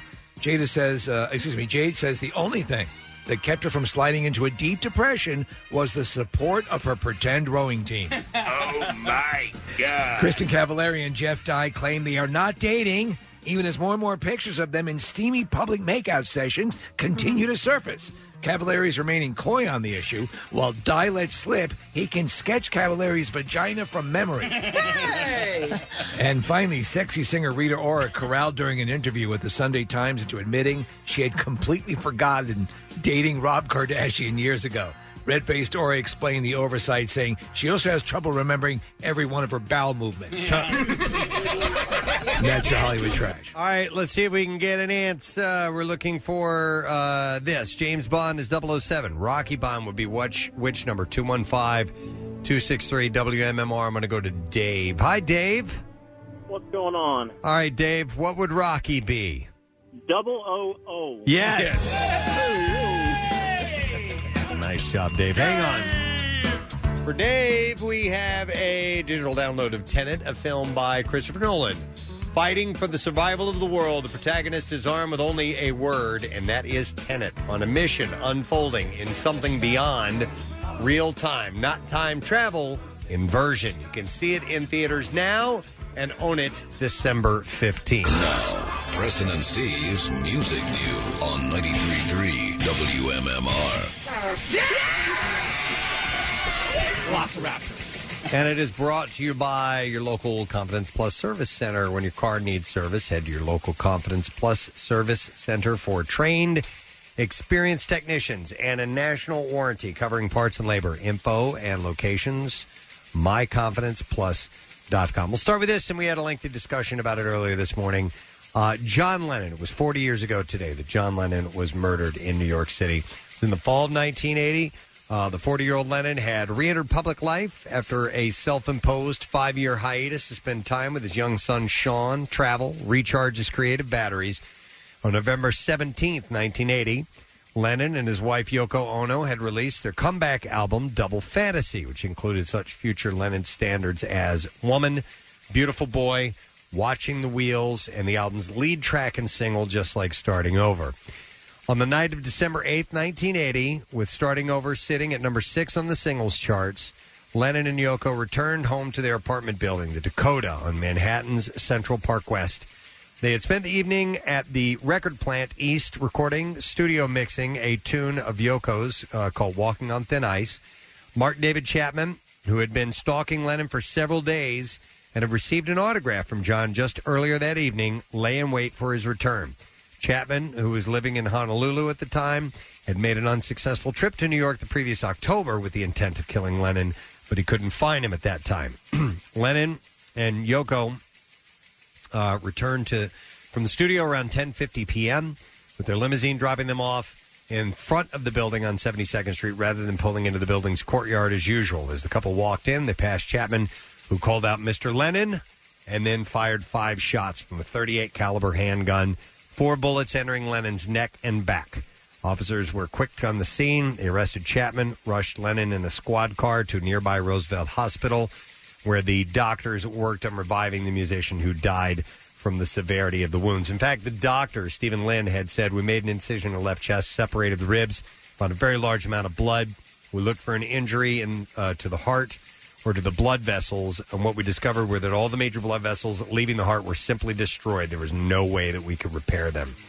Uh, the news of Lennon's death was broken by a reporter for New York's WABC TV, who by coincidence was in the same emergency room after a motorcycle accident. And then the news was first carried to the nation by Howard Cosell during Monday Night Football and the telecast. Yoko had returned home and called the three people that John would have wanted to know, she said his Aunt Mimi Smith, who raised him, his 17 year old son Julian from his first marriage. And she called Paul McCartney as well. Uh, within hours of the news, thousands of fans had, fla- had flocked to the Dakota to stand vigil for Lennon. And I'm sure they'll do some uh, obs- observations uh, today at um, Strawberry Fields, the area of, uh, Yeah. of uh, Central Park. It's, very- it's, it's uh, b- since that point in time and since the dedication of the park, it, it's been a perennial. I mean, you could go any time and there's somebody there with a guitar playing Beatles songs. Uh, it, it's kind of a hang. I remember though a- around that time, President, when Double Fantasy came out. Uh, he, for some reason, I guess, lived or would visit Huntington, um, Long Island, Huntington Station, which was, uh, you know, this is nice. You talk about a nice main drag there and shops. It's kind of a quaint uh, town, at least at that time it was. And the word was people would encounter him, and he was always he was very enthusiastic to meet fans and would take a picture. He never shunned anyone and was very kind that way. And in a way, it, it was his undoing. Yeah, I remember seeing a an interview with him talking about New York City in general, especially after you know Beatlemania had kind of faded. I mean, the Beatles were always the Beatles, but the the the the craziness over over meeting them and seeing them had had uh, subsided a little bit. And he loved New York. He was like, Yeah. man, he's like, you know, people don't bother you here. You Yeah, know, you yeah. can just kind of blend into the crowd, and even if they know it's John, they don't freak out like they used to Right. about it. So he really loved being a New Yorker. Double Fantasy went on to receive the 1981 Grammy of the Year, uh, Grammy Grammy Award for Album of the Year. Uh, the ceremony had marked uh, five-year-old Sean Lennon's first public appearance when he accompanied his mother to the podium to collect the award. Both Paul and Ringo had contributed to George Harrison's 1981 Lennon tribute all those years ago, which hit number two in the spring of 1981. And uh, in early 1981, Chapman uh, had pleaded guilty to second degree murder, currently serving a 25 year life sentence in New York's uh, Winnie Correctional Facility. Uh, Chapman, a devout born again Christian who is allowed conjugal visits, has refused all offers of psychotherapy since the murder. He's been turned down for parole uh, 11 times, by the way. So if he received a 25 years to life sentence, I wonder what they ended up. I guess I don't. I don't know. I guess uh, after if you have if you get 25 years to life, Yeah, they they assess you, I I guess, guess. and so then every if year, you- and then yeah. they keep you in. So, uh, anyhow, it was a super duper, you know, significant day and sad day in the world of uh, of music and entertainment. You look at his mugshot. You know, now he's he's a much. I don't know. There's less the crazy in his Yeah, face, but yeah. it's uh, it, you know, what can you say? Yep. Uh, moving on to other stories of music news, ACDC will premiere Demon Fire, the second video from its Demon Fire from its uh, Power Up album, and it will be tomorrow night. Brian Johnson talking about the video on the band's social media last month shed some light on how the band is going to pull the video off. He said we're going to try and do a virtual video on the next song that we want to bring off the album. Uh, the thing is, none of us have ever done this before, so it's going to be brilliant. Standing by yourself, miming on a microphone, because you know that we're miming, and we know that you know that we know that you know that we're miming. But still, it's going to be fun, he said. Uh, Johnson went on to say that uh, Angus is going to be playing down in Sydney, Phil's going to be whacking the drums in New Zealand, and Cliff is going to be paddling away. He might even come up to join me because he's not far down the road. And Stevie, somewhere in England, uh, I don't know, we hope to put an exciting video together, he said. All right.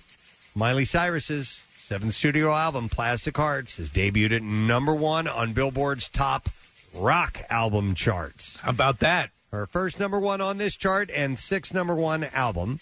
Uh, Plastic Hearts also debuted at number two on the Billboard 200, giving Miley the most top 10 album debuts on the chart for female artists this century. Yes. Uh, the singer expressed her gratitude in a series of Instagram posts. She tagged idols Joan Jett, Billy Idol, and Stevie Nicks to thank them for their blessing, guidance, inspiration, and validation.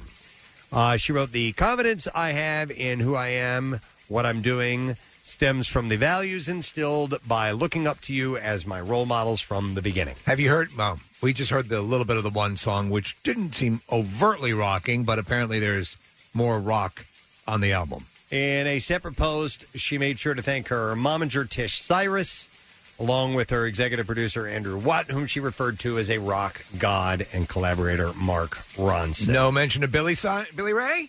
No. The F. No. Nothing. How dare she?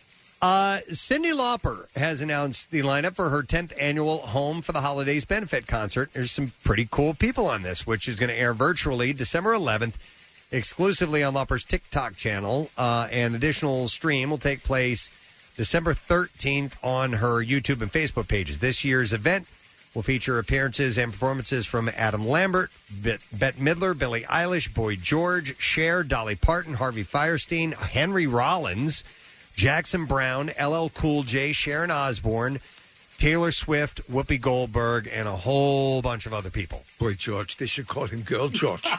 Well, the benefit concert will raise funds for Lauper's True Colors United, the organization she co founded in 2008 to prevent and end homelessness among lesbian, gay, bisexual, transgender, queen, and que- queer and questioning youth as well.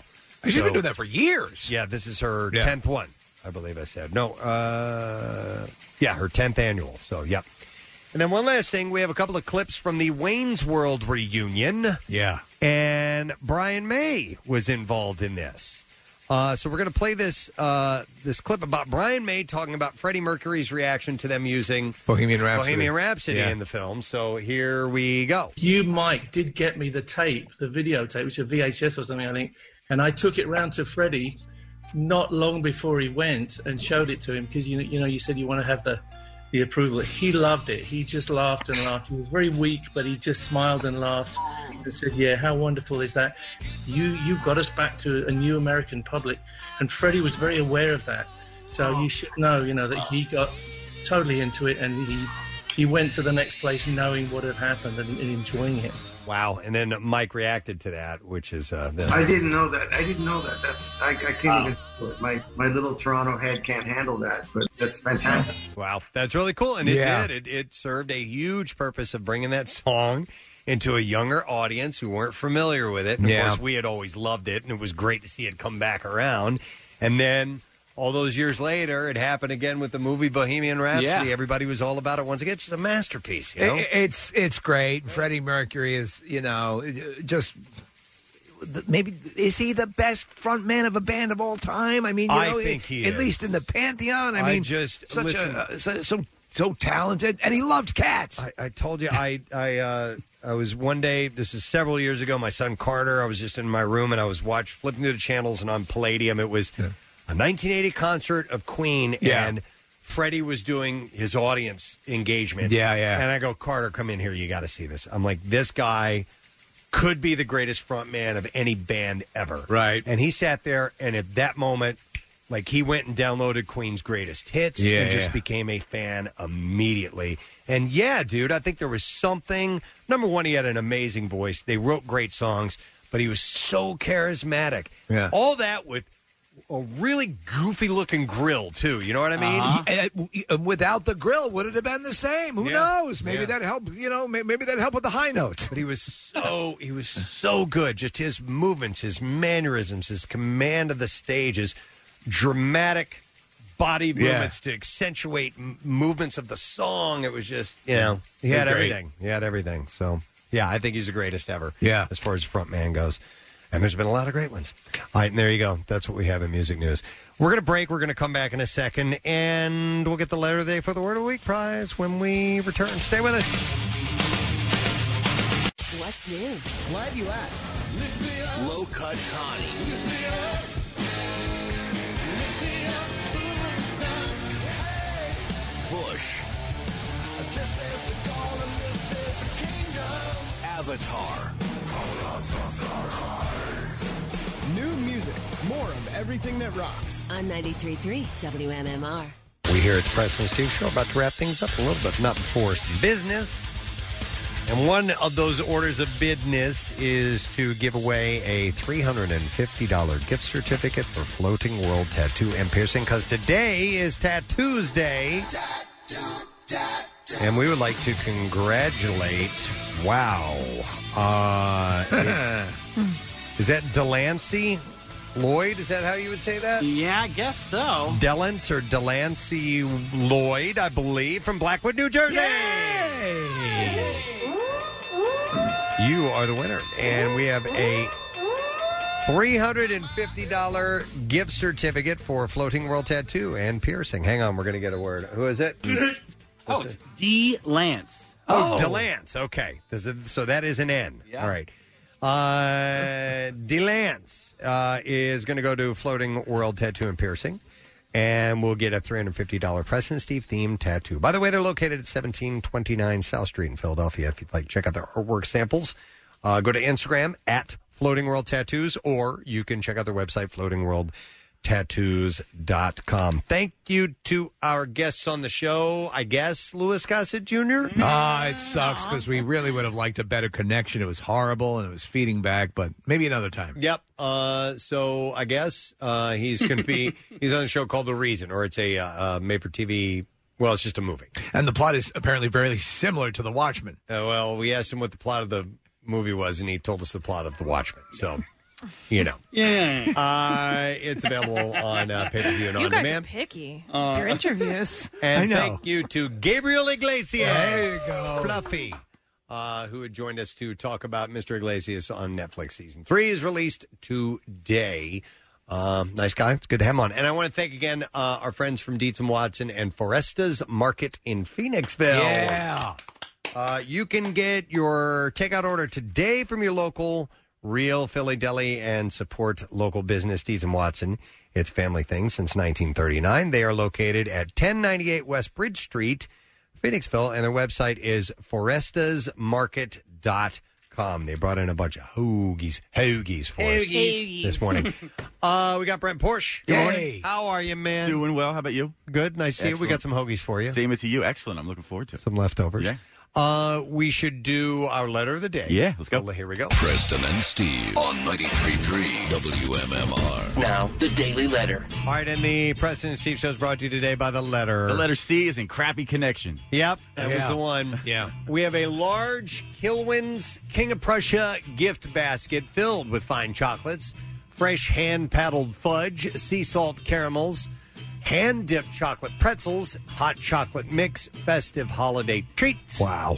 And a $100 Kilwin's King of Prussia gift card. So, this is the mother of all sweets package. that you can get. I wonder if they do the hot chocolate bombs. Uh, that's a good question. Yeah.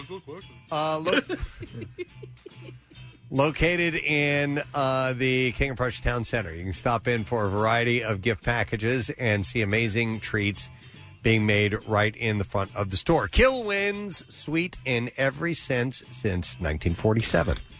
Um, how are you today? I'm good. Excellent. Yeah, thank you to all the listeners. I mean, straight through till three o'clock yesterday, I was getting condolence and s- texts and Oh, stuff on like your that. flooding for- yeah, for the situation? flooding situation. Any, Every- any Yeah. suggestions to because uh, if people you didn't hear, you uh, Brett lost a whole bunch of records and collector edition records and signed. Did anybody have any suggestions as to how you might be able to reclaim or restore if you could, you know, re- refurbish the vinyl in any way? No, not really. But I had a gentleman text or call in and say that he would give me his vinyl collection. Wow, Oh, that's excellent. Great. Yeah. Oh, No, thank you. And it's very generous. And, you know, I, I really do appreciate the, the outpouring of love and support from everybody. But, you know, I, I can't take it with me. Yeah. Well, You, you know, one of the things. And, you know, it's just possessional items. Like I I said, know. nobody got hurt. Nobody is, you know, I didn't lose anybody. Just lost some of my. my you look like you're getting a little teared up, though.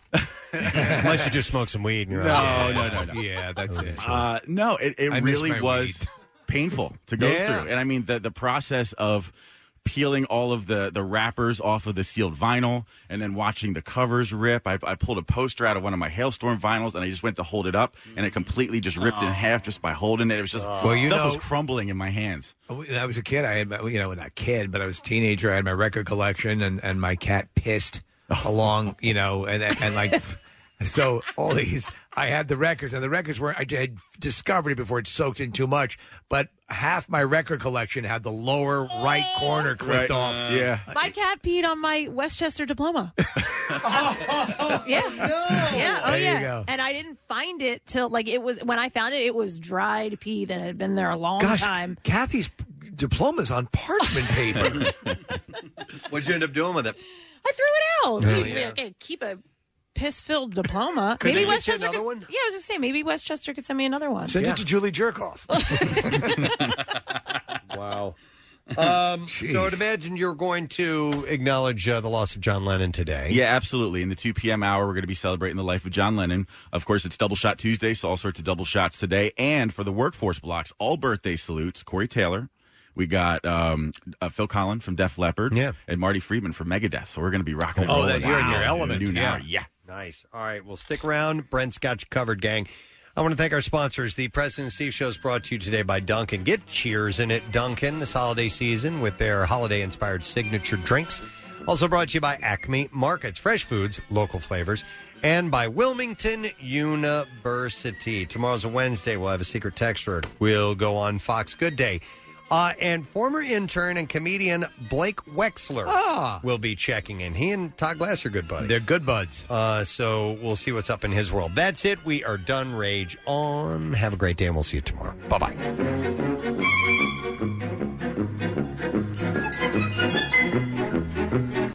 The Preston and Steve love you, hate you line.